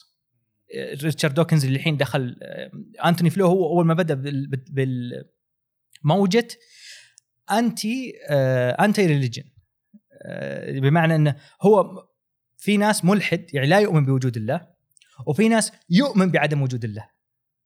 فهمت الفرق؟ يؤمن بأن الله غير موجود، وفي إنسان لا يؤمن بأن الله موجود. أنتوني فلو هو المبدأ بالهجمة الشرسة هذه اللي هي الإيمان بعدم وجود الله، وهو أستاذ ريتشارد دوكينز ومات على إيمان. طبعا كتابه منشور، قصته يعني منشورة في رحلة عقل، كتاب رحلة عقل، أعتقد موجود في جرير عربي. رهيب جدا. تقول في إنسان يتفلسف، في ناس ما يحتاج في إنسان فاهم وش قاعد يسوي، أنا اليوم مسلم لأني كذا، وفي إنسان مو فاهم. وهذا نفس الشيء في البزنس، يعني الإنسان اللي مو فاهم هذا لو تروح تحطه في دولة غير السعودية بهج، ما يعني فجأة بتلقاه ضرب، رجع لك ملحد ولا رجع لك عاصي وغير فاهم في بعض الأشياء، بسبب أنه هو ما كان فاهم أصلا البنية اللي هو ماشي منها. واللخبطة هذه كانت جزء من رحلتكم في البداية في 2016 في البزنس. أي ما كان عندكم عقيدة واضحة في البزنس. ما كان عندنا عقيدة واضحة، ماشي الجري وتع. شكرا لك يا أخي. إيه ما كان عندنا، إحنا كان عندنا الهاجس حقنا نبي نصنع، نبي نسوي شركة داخل صناعة وداخل كذا، فنجح معنا مكيال، دخلنا واخترتوا المجال الصناعي عشان أنت ما تبغى منافسة حقت السوفت وير. إيه وعشانها أهم. ما زلت أنا مؤمن كثير وإلى اليوم أقول الصناعة هي أهم من السوفت وير. السوفت وير راح يبقى شيء، راح يبقى اقتصادنا أعرج إذا ما عندنا غير ستارت أب سوفت وير. اقتصادنا أعرج، الوعاء حق السوفت وير في النهاية هو الهاردوير. هذا الوعاء السوفت وير ما يمشي في الهواء، لازم هاردوير يشغله. اليوم عندنا أبل تقدر تتحكم بمنتجات السوفت وير، تدخل تحط المعايير اللي تبيها.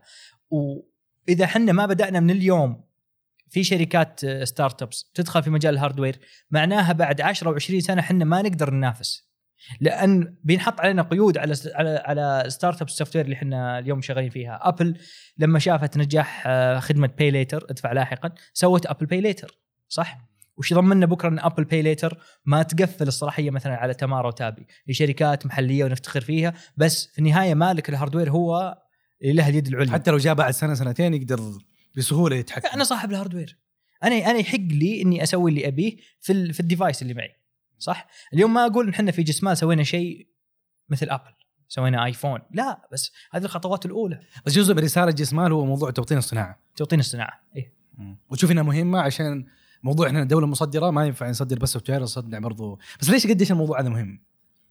مثل ما قلت لك، يعني تخيل إن إحنا لسه بعد 10 سنوات شايفين كيف قاعد السوفتوير يسهل. يعني الحين مع تشات جي بي تي فكرة بناء سوفتوير صار أسهل، مو بس مع تشات جي بي تي، مع تطبيقات الذكاء الصناعي بشكل عام. فتخيل بعد 10 سنوات كيف توصل. يعني ممكن أنا أكتب برومبت واحد يبني لي تطبيق. هل هذا معناه أني بكرة أنا راح أستخدم تطبيق X لإدارة مصاريفي؟ لا، أنا ممكن أصمم التطبيق هذا بالشكل اللي أبيه. اليوم في موقع مثل بابل.ai ممكن أصمم منه موقع تطبيق بالكامل بدون نو كود، اللي سمى الحين هبة نو كود لو كود. ما ادري اذا سمعتوا فيها، بلا بلا بلا تكويد اقدر ابني تطبيق او ابني نموذج سوفت وير. ما زال نحتاج مبرمجين في الليفل الاعلى اللي هو في بناء الاي اي نماذج الذكاء الصناعي، ما زال نحتاج مبرمجين، لكن ايضا مو دائما، يعني ممكن بعد 10 سنوات تصير حتى في بناء الذكاء الصناعي ما نحتاج مبرمجين. يعني دائما الناس يخطئون في مقارنه الذكاء الصناعي وكانه مرحله مراحل نمو التقنيه، فيقول لك شوف اول ما دخلت الكمبيوتر صار فينا كذا، لما دخل الجوال صار فينا كذا. هذا غير صحيح. ما نقدر نبني على ان الذكاء الصناعي جزء من نمو التقنيه فنقيس على الماضي. هذه مرحله جديده.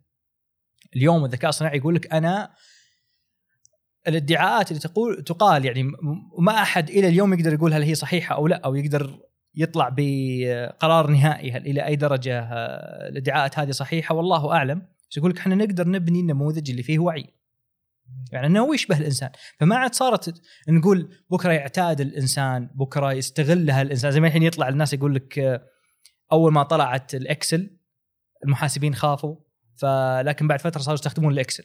احنا مو قاعدين نتكلم عن حاجه زي كذا، احنا مو قاعدين نتكلم عن اداه، نتكلم عن شيء منافس.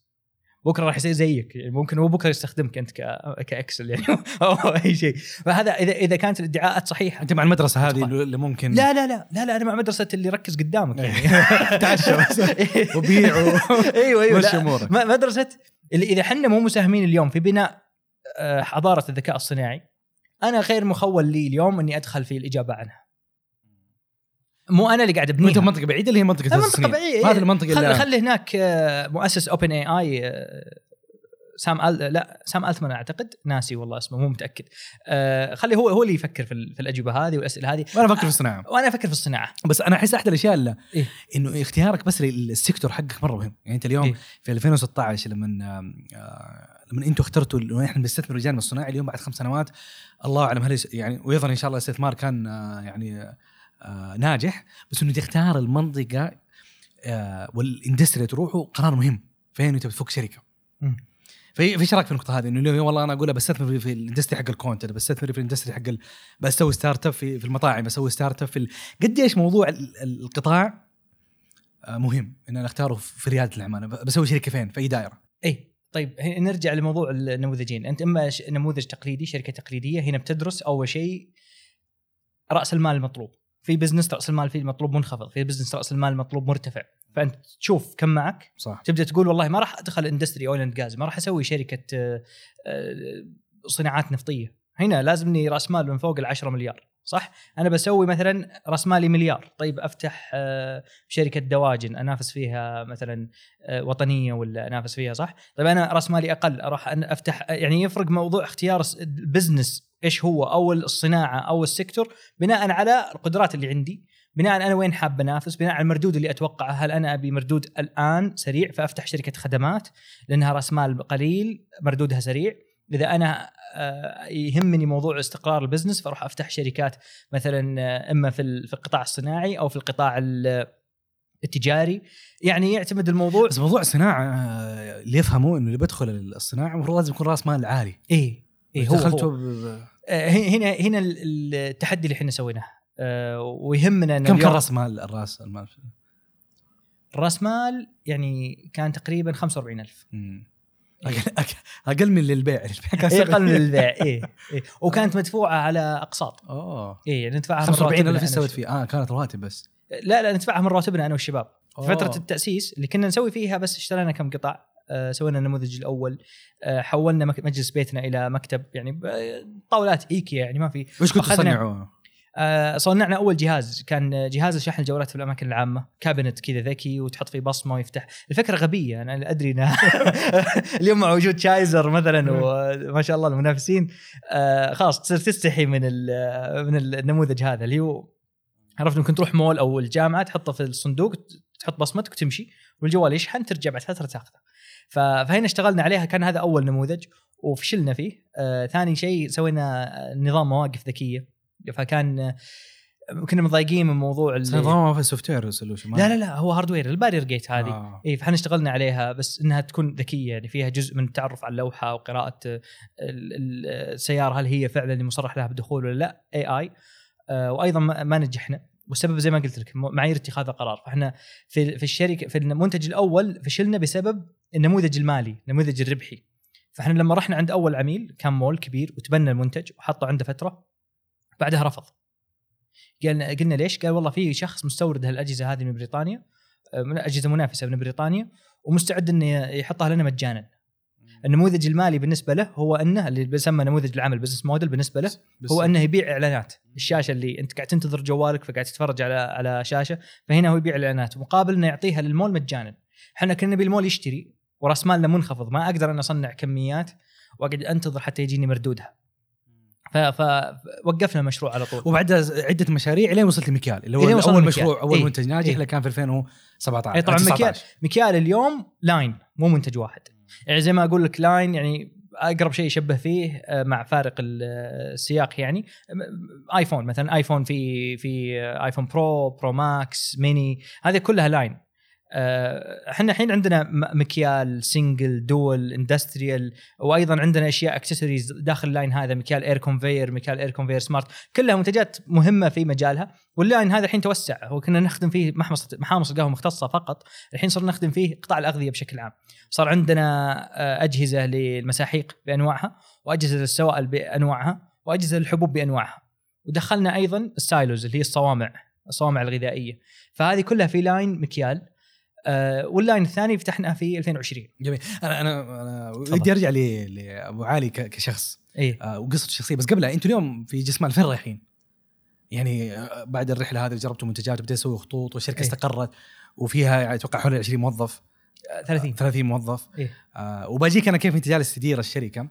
بس وخلاص اليوم اثبتوا خلينا نقول انه لا ممكن نقدر نسوي شركه رياديه في مجال الصناعه بدليل نجاح عده منتجات ولاينات. بس اليوم المستقبل فين؟ يعني 10 سنوات 20 سنه؟ انا عارف احد جزء منها انت جالس تدرسها في المرحله هذه حقت النورث ستار، بس ايش الامل حقكم في جسمال؟ طيب احنا اللي نخدمه بشكل متفقين عليه، احنا نبي نساهم في اتمته المنشات الصغيره والمتوسطه، اتمته العمليات والمنشات الصغيره والمتوسطه. احنا هذا الفيجن اللي احنا رايحين له، او الهوشين، يسمى هوشين في مفهوم اللين مانيفاكتشرينج. وش معنى المنشات الصغيره والمتوسطه؟ لانها هي العدد الاكبر. وش معنى المنشات الصغيره والمتوسطه؟ لانها اليوم ما عندها حلول اتمته مناسبه. يعني نتكلم عن المنشات الكبيره، المراعي، بيبسيكو وغيرها، تدخل مصنع عندهم خط انتاج مرعب مو اتمت بالكامل. فاليوم موجود شركات تستهدف الفئه هذه من العملاء، عندهم حلولهم موجودة. المنشآت الصغيرة والمتوسطة ما عندهم،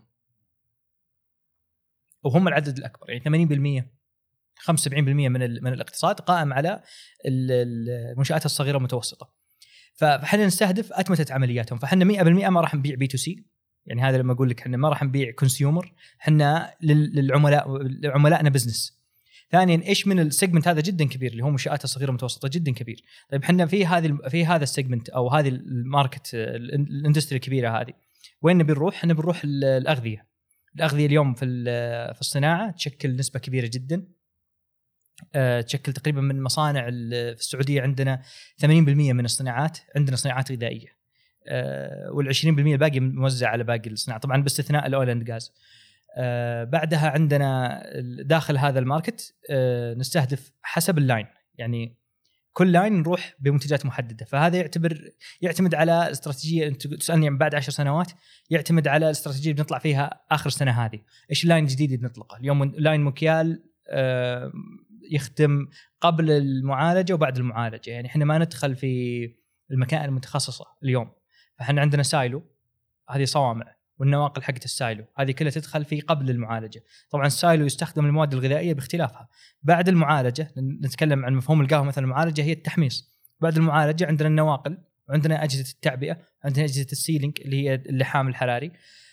يعتمد على اللاين اللي نروح له بعدين. لكن حنا مينلي في القطاع الغذائي. وعندنا بما أننا عندنا قدرة عالية جدا على ابتكار وصناعة أجهزة التوزين والقياس، عندنا لاين ثاني في مجال اللوجيستكس، لكن بس نسوي فيه الفوردي سكانر اللي هي أجهزة القياس رباعية الأبعاد، تأخذ الإكس واي زد والوزن بكونفير بيلتس. وهذه طورناها أيضا إلى سورتينج ماشينز اللي هي تفرز حسب الوجه النهائي. لكن مين اللي حنا في القطاع الغذائي؟ أنتوا اليوم تقدموا حلول أتمتها منتجات أتمت العمليات في القطاع المطاعم والكافيهات بشكل أساسي. أيوة، صناعة غذائية. صناعة غذائية يعني في مصانع، له مطعم ولا مقهى، هو مصنع. وهذول يمكن أغلب عملائنا. لا يعني ما يكون بس يصنع شيء في قطاع الأغذية، يصنع شيء في قطاع الأغذية. أوه جميل. إيه؟ جميل. أنا ودي أرجع للسي أو الكبير. إيه. لك سي أو أنت اليوم سي أو، وفهمنا بداية الحلقة كيف وضعك الآن مستقر، بس كيف كنت سي أو في أول يعني نقول سنة من الوضع الغير مستقر؟ القيمة، أخدم القيمة بشكل رئيسي. يعني خلك فرونت لاينر، خلك في المقدمة دائما. فكنت تنزل أنت مع العملاء كنت؟ إيه العملاء إلى الحين يعني يمكن إلى قبل شهرين أنا يمكن أطلع صيانة بنفسي لعميل مهم، أطلع أسلم منتج بنفسي لعميل مهم، وما زلت قريب من العملاء. اليوم جزء من شغلي زي ما قلت لك السواليف والاجتماعات هذه جزء كبير منها يروح مع العملاء. أسأل أسئلة، وين شايفين، وش تحبون، وين استخدمت منتجنا فيه. ما في عندنا عملاء اليوم يستخدمون مكيال مثلا من 4 أو 5 سنوات، في عندنا عملاء طور المنتج، يعني أخذ مكيال سنجل، بعد سنة رجع أخذ مكيال دول، بعد سنة أخذ مكيال دول مطور مع الإير كونفير. فعندنا هنا رحلة معه، فهذا يهمني جدا الاستماع لرأيه. فأنا مستحيل أفوت فرصة لقاء معه إلا أني أرجع أسمع رأيه. أنت وين شايف الشيء اللي اليوم يضايقك، ومداء عليه أنا أبني حلول. اليوم محمد كرئيس تنفيذي بدأ خلينا نقول مثلا من 2017، وانت اليوم وصلت خلينا نقول للرئيس التنفيذي الاستراتيجي او الدور حقك. انا ودي كذا، انت بداية قلت الرئيس التنفيذي اللي يدخل في التفاصيل، هل تقدر تقسم لي كذا رحلتك كرئيس تنفيذي خلال؟ لا ممتاز. باختصار، شوف مواردك، كم راس المال اللي معك، قسم راس المال اللي معك على خطة عمل. يعني تقول والله أنا بشغل 18 شهر، بناء على 18 هذا تشوف الأوبكس فيها. طبعا أول شيء تشوف رأس المال اللي هو اللي يسمى الأصول اللي بتشتريها وغيرها، تدخل في الكابكس، وبعدين تشوف الأوبكس 18 شهر. طيب اللي يبقى معك هنا أنت كم قدرت؟ أوبكس اللي هو مصاريف التشغيلية. مصاريف تشغيلية، إيه مصاريف تشغيلية 18 شهر، كم احتاج 18 شهر أو 6 شهور؟ ليه 18 حسب الرقم اللي أنت بتحطه، 6 شهور 3 شهور. طبعا كل ما زدت الرقم هنا صرت أنت في استقرار أكثر، ما أنت ملحوق. مو ضروري إنك تطلع إيرادات وأوصاف ربح من أول، يعني أنت ما راح تعيش من على دخلك من أول يوم. لابد أن يكون عندك 3 شهور 6 شهور 18 شهر حسب المدة اللي أنت تحددها. طيب أنا هنا صار عندي فريق عمل بناء على الميزانية اللي عندي، من اللي أقدر أوظفه بأقل تكلفة؟ الشيء اللي صعب أوظفه أسويه أنا، يعني المبيعات. في أول يوم أنك توظف واحد محترف مبيعات ممكن راتبهم فوق 20,000، اللي يقدر يبيع وبشكل جيد لعملاء بزنس. بيع البزنس صعب، أن أنت قاعد تتعامل مع شخص ما تقدر تضحك عليه، هو معه فلوس وأنت معك فلوس، وهو يطلع فلوس. مو عميل فرد أقدر أقول له والله كويس هذا منتج اشتريه، أو إعلاناتي خلته يشتري وهو ساكت مبلغ بسيط. لا أنا قاعد الحين أبيع شيء ب30,000، وهو لازم يتأكد أنه يفيده. فهنا كان تكلفتهم أعلى من 20,000 في الشهر، فأنا سويتها خلاص. أنا مبيعات عندنا كان التصميم الديزاين، صعب أننا نتعامل مع مهندس وإحنا ما معنا راتب المهندس، فأنا رحت تعلمت بنفسي التصميم الميكانيكي، وأيضا الإشراف عليه في فترة الأول 3-4 شهور كنت بنفسي أخذ الرسمات هذه وروح أقصها عند سلمان وعلي وشاجي وشل. فأول مرحلة تشوف أنت تكاليفك، وأي حاجة ما تغطي التكاليف أنت تسويها كرئيس، أنت تسويها بنفسك، لأنك أنت أكثر واحد. أحيانا الناس يقعون بالخطأ هذا، مو بصفتك رئيس تنفيذي، أنت تسويه بصفتك كوفاوندر. يعني في فرق، يعني الرئيس التنفيذي الموظف ما يسويها. صح. أي أنا قاعد أستلم راتبي ليش أسويها؟ صح. بس الكوفاوندر هو يسويها لأنه يبي يمشي الشغل. ما ينفع تقارن نفسك مع موظف. يعني أكثر مرة ألاحظ مشاكل، يجي واحد يقارن نفسه يقول والله أنا أسوي كذا هم يسوون. طب طبيعي أنت مالك، أنت أونر، يعني هو طبيعي ما راح يسويها. أنا وصلت فترة يعني إحنا نعطي وعد رهيب، هو اللي خلنا ندخل السوق. إحنا مستحيل منتج يخرب ما نصلحه خلال 24 ساعة مستحيل. فهذا الوعد كان يسبب لنا أحيانا تحديات. والله في مرة جالس أول ما جلست الغداء مع الوالدة اتصل عميل الجهاز خرب. طيب أخلص غداي وأحرك لك. كان في الشرقية. خلص الغداء وطلعت الساعة 11 في الليل أنا عنده صلحت ورجعت. من الرياض الشرقية. من الرياض الشرقية على طول. خاصة لأني أنا إيش؟ وما في أحد الشرقية هناك كان مغير. لا ما في موارد. ما في موارد. فأحيانا تلقاني طالع من الرياض الشرقية، الرياض جدة، الرياض الحفر، الرياض حائل. والله أنت استهلكت اللابتوب واستهلكت السيارة. إيه بدرية معروفة، بدرية عند الشباب. أنا مسمينها اسم سيارتي، أعطينها اسم، وهي سيارة كروس أوفر، يعني تعرف اللي تجي جيب صغير. فأنا استهلكتها، شلت المراتب فيها كلها، أحمل وروح. يعرفونها حتى العملاء يعرفونها. محمد المهيد بيعرفها 100%، أنا متأكد يعرفها، وشافها أكثر من مرة. عبد الرحمن يحيى الله يقوم بالسلامة يعرفها.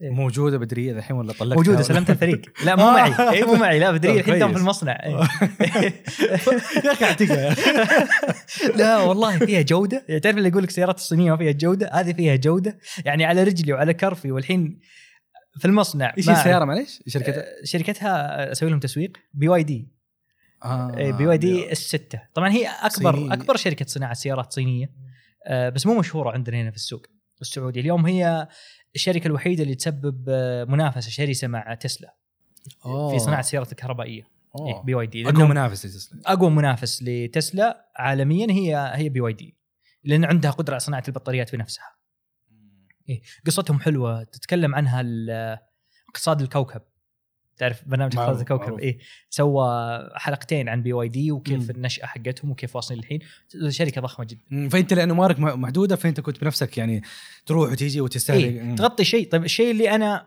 والله بدري المفروض تكون شريك في الشركة الشيء اللي مو انخفض التكلفة أقدر أغطيه زي التجميع خلاص أوظف واحد خلاص هو يسوي تجميع بنفسه زي مثلا القص الليزر نفسه ما وظفنا ولا سويناها ولا صرت اسويها انا بنفسي رحت لقيت شريك تعال اجرنا ماكينه الليزر اللي عندك بعد دوامك قيمتها 4 مليون احس عقلك مصمم كمهندس يعني كمهندس. هو سؤال انا ليش اضطريت ادرس قانون يعني انا متخرج تحفيظ قرآن فطبعا متخرج تحفيظ قرآن لان كانت خيارات المدارس عندنا محدوده في عفيف فكان يعني الخيار الأفضل بالنسبة للبيئة وكذا وخيار الوالدة كان هو أننا نكمل تحفيظ قرآن فأنت خريج تحفيظ قرآن ما تقدر تختار تخصص صح وأقرب شيء كان القانون مو أقرب شيء كان أصعب شيء فأنا قلت خلني أدخل شيء اللي يثبت أني ذكي بس يعني لو كنا في السنة التحضيرية في جامعة الملك سعود كان الكل هدفه أنه يدخل قانون كل اللي في الإنساني مسار الإنساني هدفه يدخل قانون فهو المنافسة فيه أعلى أنا قلت خلني أختار الأعلى منافسة عشان إذا طلعت يعني أقول لهم ترى اخترت أصعب شيء يعني ما رحت اخترت شيء سهل وبس يعني هذا كان المعيار بس التفكير الهندسي وغيره هذا يجي من الممارسة جميل من التعلم الذاتي وزي ما قلت هي مرحلة الأولى كان قد تحوّض كرئيس تنفيذي بالموارد الموجودة عندك بعدين تضبط الوضع بعدين خاص صار مثلا مهمة الصيانة خاص صار لها مهندسين اثنين ومعهم فنيين بعدين صار مهمة مراقبة الإنتاج نفسها في شخص مراقب إنتاج كذا استمرنا إلين صار في شخص رئيس العمليات هذا اللي صار في شهر 6 22 خلاص هذا مهندس خبير أثق فيه هو مهمته من أول ما يصحى إلين ينام يضمن العمليات سلسة ما فيها خطأ من المشتريات السبلاي تشين التجميع القص والصناعه خدمات الصيانه وغيرها هذه كلها مرجعه انا ما لي علاقه هنا طلعت هنا لما قلت لك بديت او بديت مهمتك بال اي بالضبط اني عيشت الشركه اللي وصلت لمرحله تقدر تصرف على 30 موظف واجيب اوبريشن عشان انا ابدا يعني اتفرغ للمرحله بالضبط طبعا التحدي كان احنا شركه تقنيه فما يكفي رئيس تنفيذي يعني انه يكون هو الوحيد ليش بيلك شخص فاهم في التقنيه اللي هو يسمى دائما التقنيه الصناعيه شركه تقنيه صناعيه اي عندنا يعني كل منتجاتنا هذه ما هي منتجات مانيوال ما هي تتحكم بالسكرو درايفر غير لا فيها سوفت وير فعارف شريكي هو اللي ماسك الجوانب التقني وتفرغ في اخر السنه هذه فهو جزء ايضا من اني انا الحين صرت فاضي لانه هو تفرغ اول السنه هذه اخر السنه الماضيه وهو الرئيس التنفيذي للتقنية جميل طب ماذا لو انت في 2017 او لما جاتك الخيارات خلينا نقول مكتب الجامعة وكان عندك شركة مرتبة وقيمة 18000 وانت رحت بالماينس لجسمال لو ترجع للقرار ذاك ماذا لو انت ما رحت جسمال كيف شكل حياتك اليوم؟ العلم عند الله والله شوف ما أقدر أقول لك إنها راح تكون سيئة سلبية ولا غيرها وأنا أشوف اليوم زملائي اللي راحوا في المسارات هذه بعضهم استمر وقدر يعيش ويكمل وبعضهم لا ترك وراح فتح مكتب محاماة بنفسه ما عرف يتحمل البيئة الوظيفية أنا أعتقد من نفسي إني ما راح أتحمل البيئة الوظيفية يعني ما زلت إلى فترة قريبة يعني قاعد أتكلم مع شريكي وأقول له أنا ودي أحس بشعور الموظف يجرب أي ودي يجرب يمكن أخذ لي شهرين ثلاثة أروح أتوظف أجي ما تقدر قلت بحاول قال والله ما تقدر ما تتحمل أنه يجيك قرار من شخص غيرك يقول لك سوي كذا بدون ما تقتنع لازم تكون مقتنع هنا مشكله. وهذه المشكله اللي كانت تسبب لي مشاكل في جرير وسببت لي مشاكل في وظائف كلها. انا اذا ما اقنعتني ما اشتغل، عرفت؟ وهذه خلل صراحه. يعني احيانا انت لازم تقدر بانك خلاص انا ما اخذ المهمه هذه انا ما اخذ المهمه هذه، خلني اسويها وانا ساكت واخذ راتبي واحطه في جيبي وخلاص. لا انا ما اعرف اشتغل كذا. جميل. انت قلت احد الاشياء انه انت بعد الرحله هذه اكتشفت انه انت ما انت رائد اعمال، انت يعني انت بدات فتره قلت انا بكون موظف، بعدين لا قلت انا برجع رائد اعمال، بعدين قلت بزنس. بس يعني واضح من شخصيتك انه انت رائد اعمال، بس قلت لي لا. اي هنا بقول لك شيء مختصر جدا. احنا في السعوديه ما في شيء اسمه مصنع ريادي، برا موجود. وش الفرق؟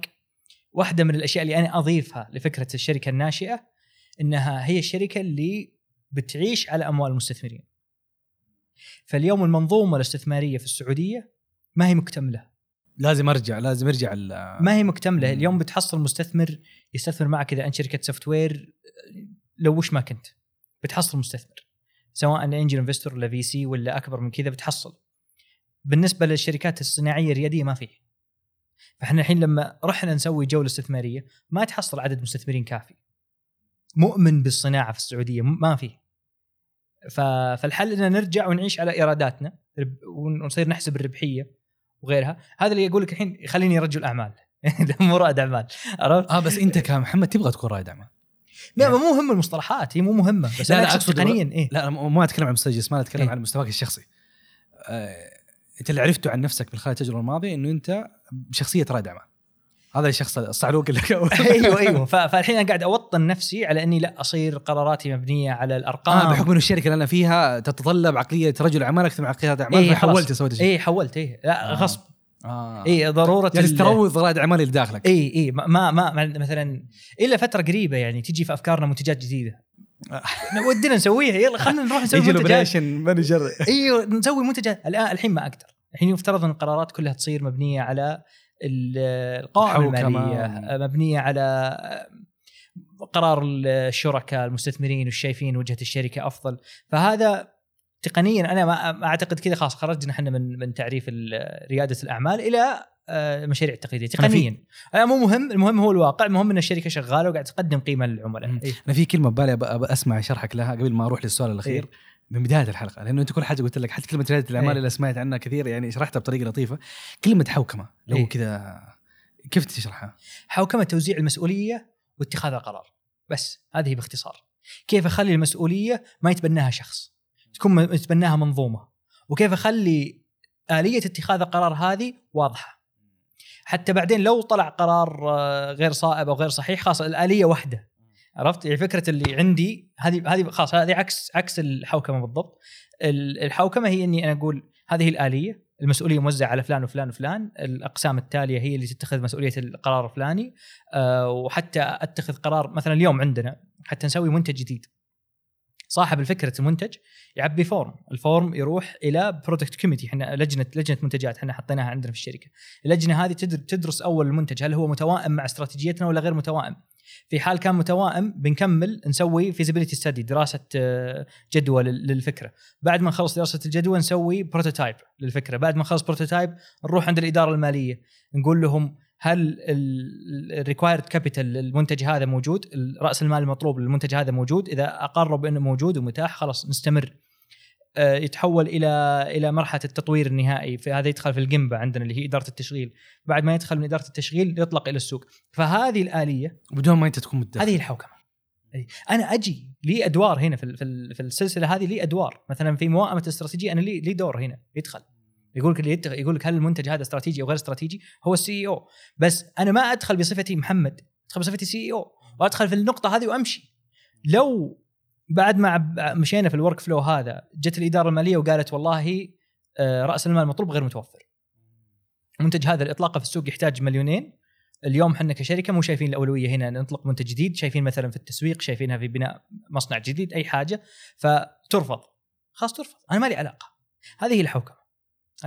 طبعا هل هي مهمه لكل الشركات؟ لا في شركات ابداعيه، يعني ما تجيني عند ماركتنج ايجنسي مثلا تقول لي الحوكمه هي الاهم. لا انا كمصنع الحوكمه عندي هي الاهم. لأن أنا عندي أصول، عندي 1500 متر مصنع، عندي 30 موظف، عندي شركات الخدمية ما عندهم التفاصيل هذه، عندي عملاء، أنا عندي 800 عميل ينتظر مني إني أستمر حي وعلى قيد الحياة عشان أخدمهم، الضمان والدعم الفني والصيانة وغيرها. لكن في الشركات الخدمية خلاص أنا بورتفوليو، ممكن في السنة كلها أسوي إعلان واحد حق يوم وطني لجهة حكومية وأطلع فيها 20-25 مليون وأقفل المكتب من بكرة وأكون 3-4 موظفين وخلاص. فهنا هل الحوكة مهمة ومهمة. جميل يا أخي، ما شاء الله، الله يعطيك العافية، يعني رحلة لطيفة، وما شاء الله من تفاصيلك، وتكلمنا بداية ريادة الأعمال وكيف أنت تشوف الأمور ودخولك، خلينا نقول لهذه التفاصيل، اللي يسمعك يحس إنه أنت في 40 من عمرك، ما شاء الله، ما أنا كده ساعك يعني صغير. لا 40 ولي 97 لو ستوقع يعني كنت كود لسه. أتوقع أحد الأشياء اللي فرقت وخلتك يعني تسبق أقرانك في نفس العمر إنه أنت شخص قارئ بشكل مرة كبير. وأنت بدأت قراءاتك كانت قراءات شرعية، في شيء بدأ بالقصص وشيء بدأ بالفلسفة وبالشريعة، لكن الفترة الأخيرة بحكم اهتمامك اللي صار في البيزنس صرت تقرأ في البيزنس. وتوقع كثير من اللي تكلمتوا عن ريادة الأعمال وكيف والنورث ستار، شركة ألف وشركة باء، وموضوع الاستراتيجية والتطور والحوكمة وغيرها، تشكل من خلال قراءاتك. بس قديش مهم، وهذا اللي بسألك فيه بالأخير، قد مهم إنه رائد الأعمال يكون قارئ، وكيف أثرت عليك أنت كمحمد في موضوع تطورك المهني كرائد أعمال؟ ممتاز والله. إلى أي درجة مهمة؟ فهي ضرورية، مو مهمة، هي ضرورية. ما أعتقد في رائد أعمال ممكن يكون غير قارئ. على الأقل إذا ما تقرأ كتب اقرأ نيوزليترز حقت الأخبار اليومية اللي تجيك من جريد بلومبرج، من ستاتستا وغيرهم. لكن الأفضل أنك تقرأ كتب، لأن في فرق مثلا الكتاب، في كتب ممكن تقرأها مكتوبة من عام 1950 إلى اليوم متداولة، السبب أنها لها قيمة.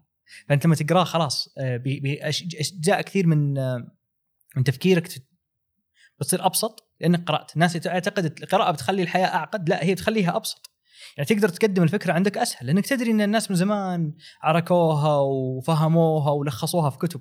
تلقى الحين مثلا على بعيد عن البزنس، هي مهمة ضرورية، إلى أي درجة تقدر تعطيها من وقتك هذا يعتمد على طبيعتك وقدرتك، لكن لازم ما تعطيها أقل من نص ساعة، ساعة. والمهم أنك تحطها روتين، يعني ما تقول أنا بقرأ، لا، لازم تحط روتين، لازم تقول والله أنا الساعة الفلانية بقوم وأجلس وأقرأ كتاب، عندي كتاب مع يعني عندي نفس ما عندي نفس، لازم خلاص أقرأ، وهي 2-3 صفحات تخلصها، يعني عاد حسب سرعتك في القراءة.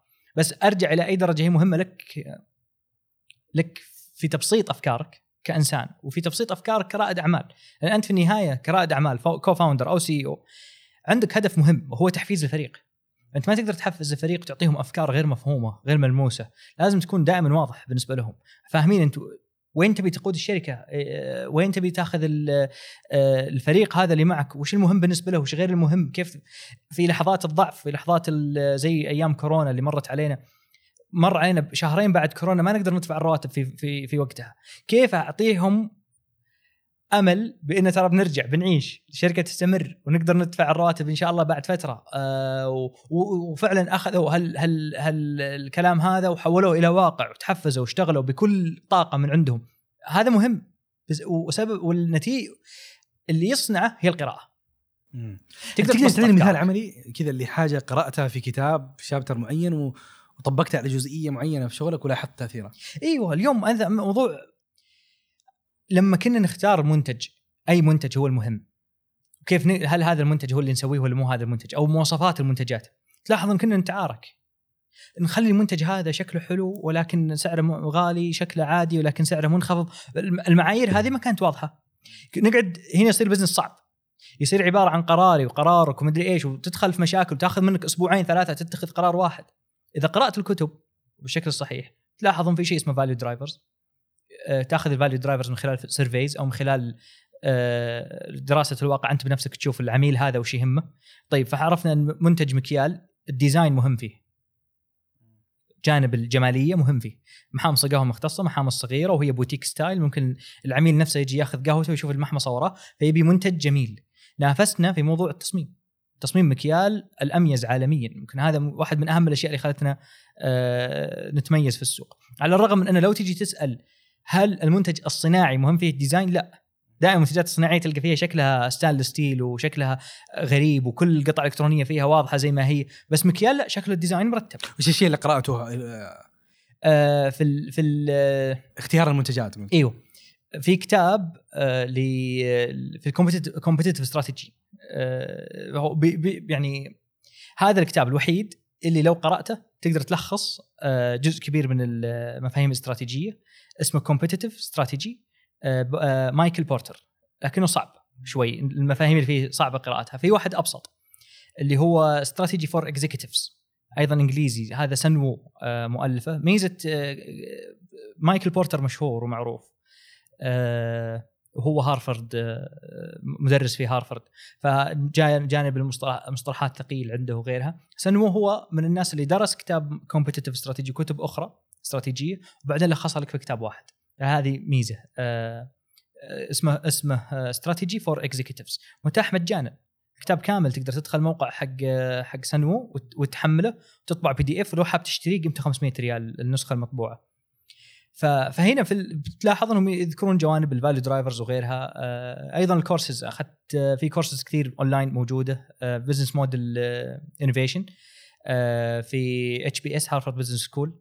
يعني في النهايه انت اذا اهتميت بالموضوع بتحصل له دربه، يعني بتحصل المواضيع اللي تتكلم عنها. ما هو هنا التحدي، الانترنت افضل مني في انك تعرف المصادر الصحيحه، بس المهم انك تعطيها وقتك. عرفت اليوم مجموعة 4-5 كتب تبي تقراها، خلاص عطها من وقتك، ساعة، نص ساعة، ساعتين في اليوم لازم تقراها. هذا شيء جدا مهم في تبسيط أفكارك، ما هو في إنه بيعطيك أفكار جديدة، لا، ما راح يعطيك أفكار جديدة. كل شيء موجود إذا أنت ممارس. أتكلم أنت زي الحين، متى بدأت أقرأ الكتب هذه؟ بعد 4 سنوات من البزنس. طب أنا 4 سنوات البزنس ما عرفت إلا، بس الأفكار اللي عندي كانت معقدة. يعني تسوي معي نفس الجلسة هذه قبل سنة، بقعد لخبط عليك الدنيا، وترى لا هي كذا، لا هي كذا، لا. القراءة تخلي الأفكار أبسط. جميل. إيش أكثر كتاب في البزنس أثر فيك بشكل عام؟ أكثر كتاب في البزنس أثر فيني The Four، ممكن كان أثر كثير. أثر كثير اللي هو شركات الأربعة الكبيرة. أيوة، شركات الأربعة الكبيرة، جوجل ومايكروسوفت وأبل وأمازون. أيوة، أمازون. أيوة، غريب إنه هو يعني هو أكثر واحد رسخ في ذاكرتي، لأنه يقول لك كيف كل شركة راحت في اتجاه مختلف. يعني هذا ميزته، كل شركة راحت في اتجاه مختلف، وبعدين كل شركة غيرت العالم من وجهة نظرها. مهم كمان أسلوب الكاتب في إنه يلخص لك النقطة الأساسية اللي يتميز فيها كل شركة. يعني لما أتكلم عن أبل، ما قال لك والله أبل لأنها سوت وكذا، يختصرها عليك. ستيف جوبز مزج ما بين مفاهيم البراند، الشيء اللي ممكن يسوي CEO LV والشيء يسوي CEO شانيل، هو نفس اللي سواه ستيف جوبز. نفس المفاهيم في بناء البراند، بناء القيمة التسويقية وغيرها، نفس الأساليب اللي هم يسوونها هو سواها. هذا اللي أعطاه قيمة إضافية عن باقي الشركات التقنية. إلى الحين تلاحظ تقدير الناس لشركة مايكروسوفت أقل من تقديرهم لشركة أبل، حتى مع اختلافنا في أدائهم المالي. في النهاية الناس لما يسمعون عن شركة مايكروسوفت، منتج مايكروسوفت ما ينحب قد ما ينحب منتج أبل. ليه؟ لأنه هو يباع كبراند. الناس ممكن يحب ساعة، صح، عادية، رولكس، ولا شنطة. أنا مالي في البراندات ولا أحب التعامل فيها، بس يعني أحاول إني أفهم الجانب اللي فيها. مثل شنطة LV مثلا، لويس فويتون، ممكن تكون مهمة جدا، هي شنطة عادية، صح، لأنها براند. وبعدين جانب البراند له كورسز خاصة، يعني كيف تبني براند. لو تلاحظ ما فيه شركة البراند بالنسبة لها مهم إلا يكبرون البراند في المنتج كل ما صار منتج أرخص. فهمت؟ يعني تشوف المرسيدس سي كلاس، سي اللي هي أصغر شيء، الشعار مرسيدس قدام صدام السيارة كبير. لما تروح الأس كلاس الشعار أصغر. ليه؟ عرفت؟ لأن في فئة من العملاء بيدفع عشان الشعار، هم الأقل، وفي فئة من العملاء اللي هو ثري فعلا. هذا ما يهم أن الناس يعرفون أنه ثري، هم الناس يعرفون أنه ثري من زمان. فما مهم أني أشتري مرسيدس عشان أقول لهم ترى أنا عندي شعار مرسيدس، هذا هو، أنا بشتري الشيء الأفضل اللي بأخذ أس كلاس، فالشعار هنا أصغر. والمثال طبعا في بتلاحظه مثلا في الشنط أكثر. في شنطة من شانيل كان قيمتها تقريبا $3000، شعار شانيل كبير جدا، مقارنة بشنطة من شانيل أيضا قيمتها $30,000، الشعار صغير مو واضح, لأن خلاص أنت هنا في فئة اللي الناس كلهم يعرفون أن أنت لابد معك شنطة من هذه, فهيفترض أن الشانل على طول على طول ما يحتاج تسأل إيه. فمهم موضوع إذا أنت بزنس حقك يستدعي موضوع البراند كويس. في بزنس ما يستدعي البراند, يعني زي ما قلت لك استراتيجية في بزنس مو مهم في البراند, مهم في الكونفينينس, الأريحية. أنا كيف أوصل لك, كيف سهولة وصول لك. ماكدونالدز مهم بالنسبة لهم مو البراند, هو موجود بس مو أهم شيء بالنسبة لهم براند. كونفينينس تلاحظ هو موجود في كل مكان, سهل وصول له. هو أول ما ابتكر فكرة عالمية فكرة الدرايف ثرو, صح؟ عشان السهولة ما تطفطف في سيارة وتنزل وكذا, خاص درايف ثرو تلقط. كل المقاهي أو المطاعم بشكل أساسي مهم بالنسبة لهم الكونفينينس, لأن معيار المكان مهم. يعني أنا إذا حبيت كوفي اليوم بجيه مرة مرتين ثلاثة, بس مو كل مرة. إذا هو بعيد ما أقدر أجي كل يوم, لكن 500,000 عنوان القهوة خاص أقدر أجيهم كل يوم لأنهم متواجدين في أماكن كثيرة. فإذا أنا حبيته أقدر أني أتوجه له. بس مثلنا إحنا مو مهم يكون عندنا فروع, صح؟ أنا مصنع واحد في الرياض, مو مهم يكون عندي مصنع في كل مكان. مهم مثل المعرفة, أنك تدرك التفاصيل هذه وتعرف إيش تأخذ وإيش ما تأخذ. أي بالضبط. يعني شيء أستلهم منه بشكل عام ونسبريش ولا وشيء أطبقه بكرة في عملي في شركتي. الله يعطيك العافية. هذا في البزنس وفي غير البزنس. في غير البزنس يعني حتى إنسانيا تلاحظ ناس اليوم داخلين في فكرة القرآنيين والحجية السنة وغير حجية السنة. هو لو بس أخذ نكتة شوي ورجع للتاريخ, قرأ كتب من زمان الناس قرأوها وعالجوا الفكرة هذه, وبسيطة سهلة ما تحتاج كل هالنقاشات هذه, بتنحل المشاكل اللي عنده. موضوع حجية العقل على النقل أيضا مدروس من زمان, وبترجع لابن تيمية كاتب في كتب وفي ملخصات على كتبه وفي شروحات على كتبه. ما يحتاج أنك ترجع تعيد السالفة من أولها وتتهاوش أنت وخياك خلاص ارجع للكتب دائما. يعني الكتب هي معرفة البشرية كلها ملخصة فيها, ولا نقدر نتجاوز المعرفة هذه. الآن مع وجود الذكاء الصناعي ما ندري شو مستقبل, يعني ما ندري بكرة عالي وش بيكون قراره, هل يرجع الكتب ولا يروح يسأل ChatGPT في وقته؟ الله أعلم. الله يعطيك العافية. الله يعافيك. وأحد الأشياء لطيفة, يعني أنت مميز بكل حاجة. حتى لما جيت اخترت اسم الابن الأول اخترت اسم ما هو موجود, بس لي قصة الاسم. اسم عالي. عالي على اسم الوالد الله يرحمه. الله. بس ما هو معروف كذا. عالي بالمد على اسم الوالد الله يرحمه. هو ابني الكبير عالي, ويعني كان يفترض اسميه أخوي الأكبر, بس الحمد لله لما تزوجت بدري. أنا تخرجت تزوجت على طول. مستعجل انت بحياتك كلها. ايوه. بعدين تزوجت جاء الولد 9 شهور جاء الولد الحمد لله. بس بكت اخوي الكبير, فرحت عند جدتي وقلت لها والله خلاص بيجينا ولد ان شاء الله كذا. قالت سمه عالي. قلت اخوي الكبير عيب يعني. قالت لا انت سمه عالي, ولو جاء سموه عالي. فسميت عالي. والحمد لله الحين عمره 2 سنين. إيه. الله يحفظه. الله يخليك. وفرصة سعيدة. انبسطت في الحلقة. كم تتوقع اخذنا وقت؟ 2 ساعة ونص. إيه صح؟ ساعتين في الوقت. أنا كم 2 ساعة بالضبط. أوه عجيب والله. شكرا. يعطيك العافية. الله يعافيك. هي كانت سريعة بس. لا إذا برا الكاميرا أخذنا 4 ساعات كويس على الكاميرا. الله يعطيك العافية. الله يعافيك. فرصة سعيدة.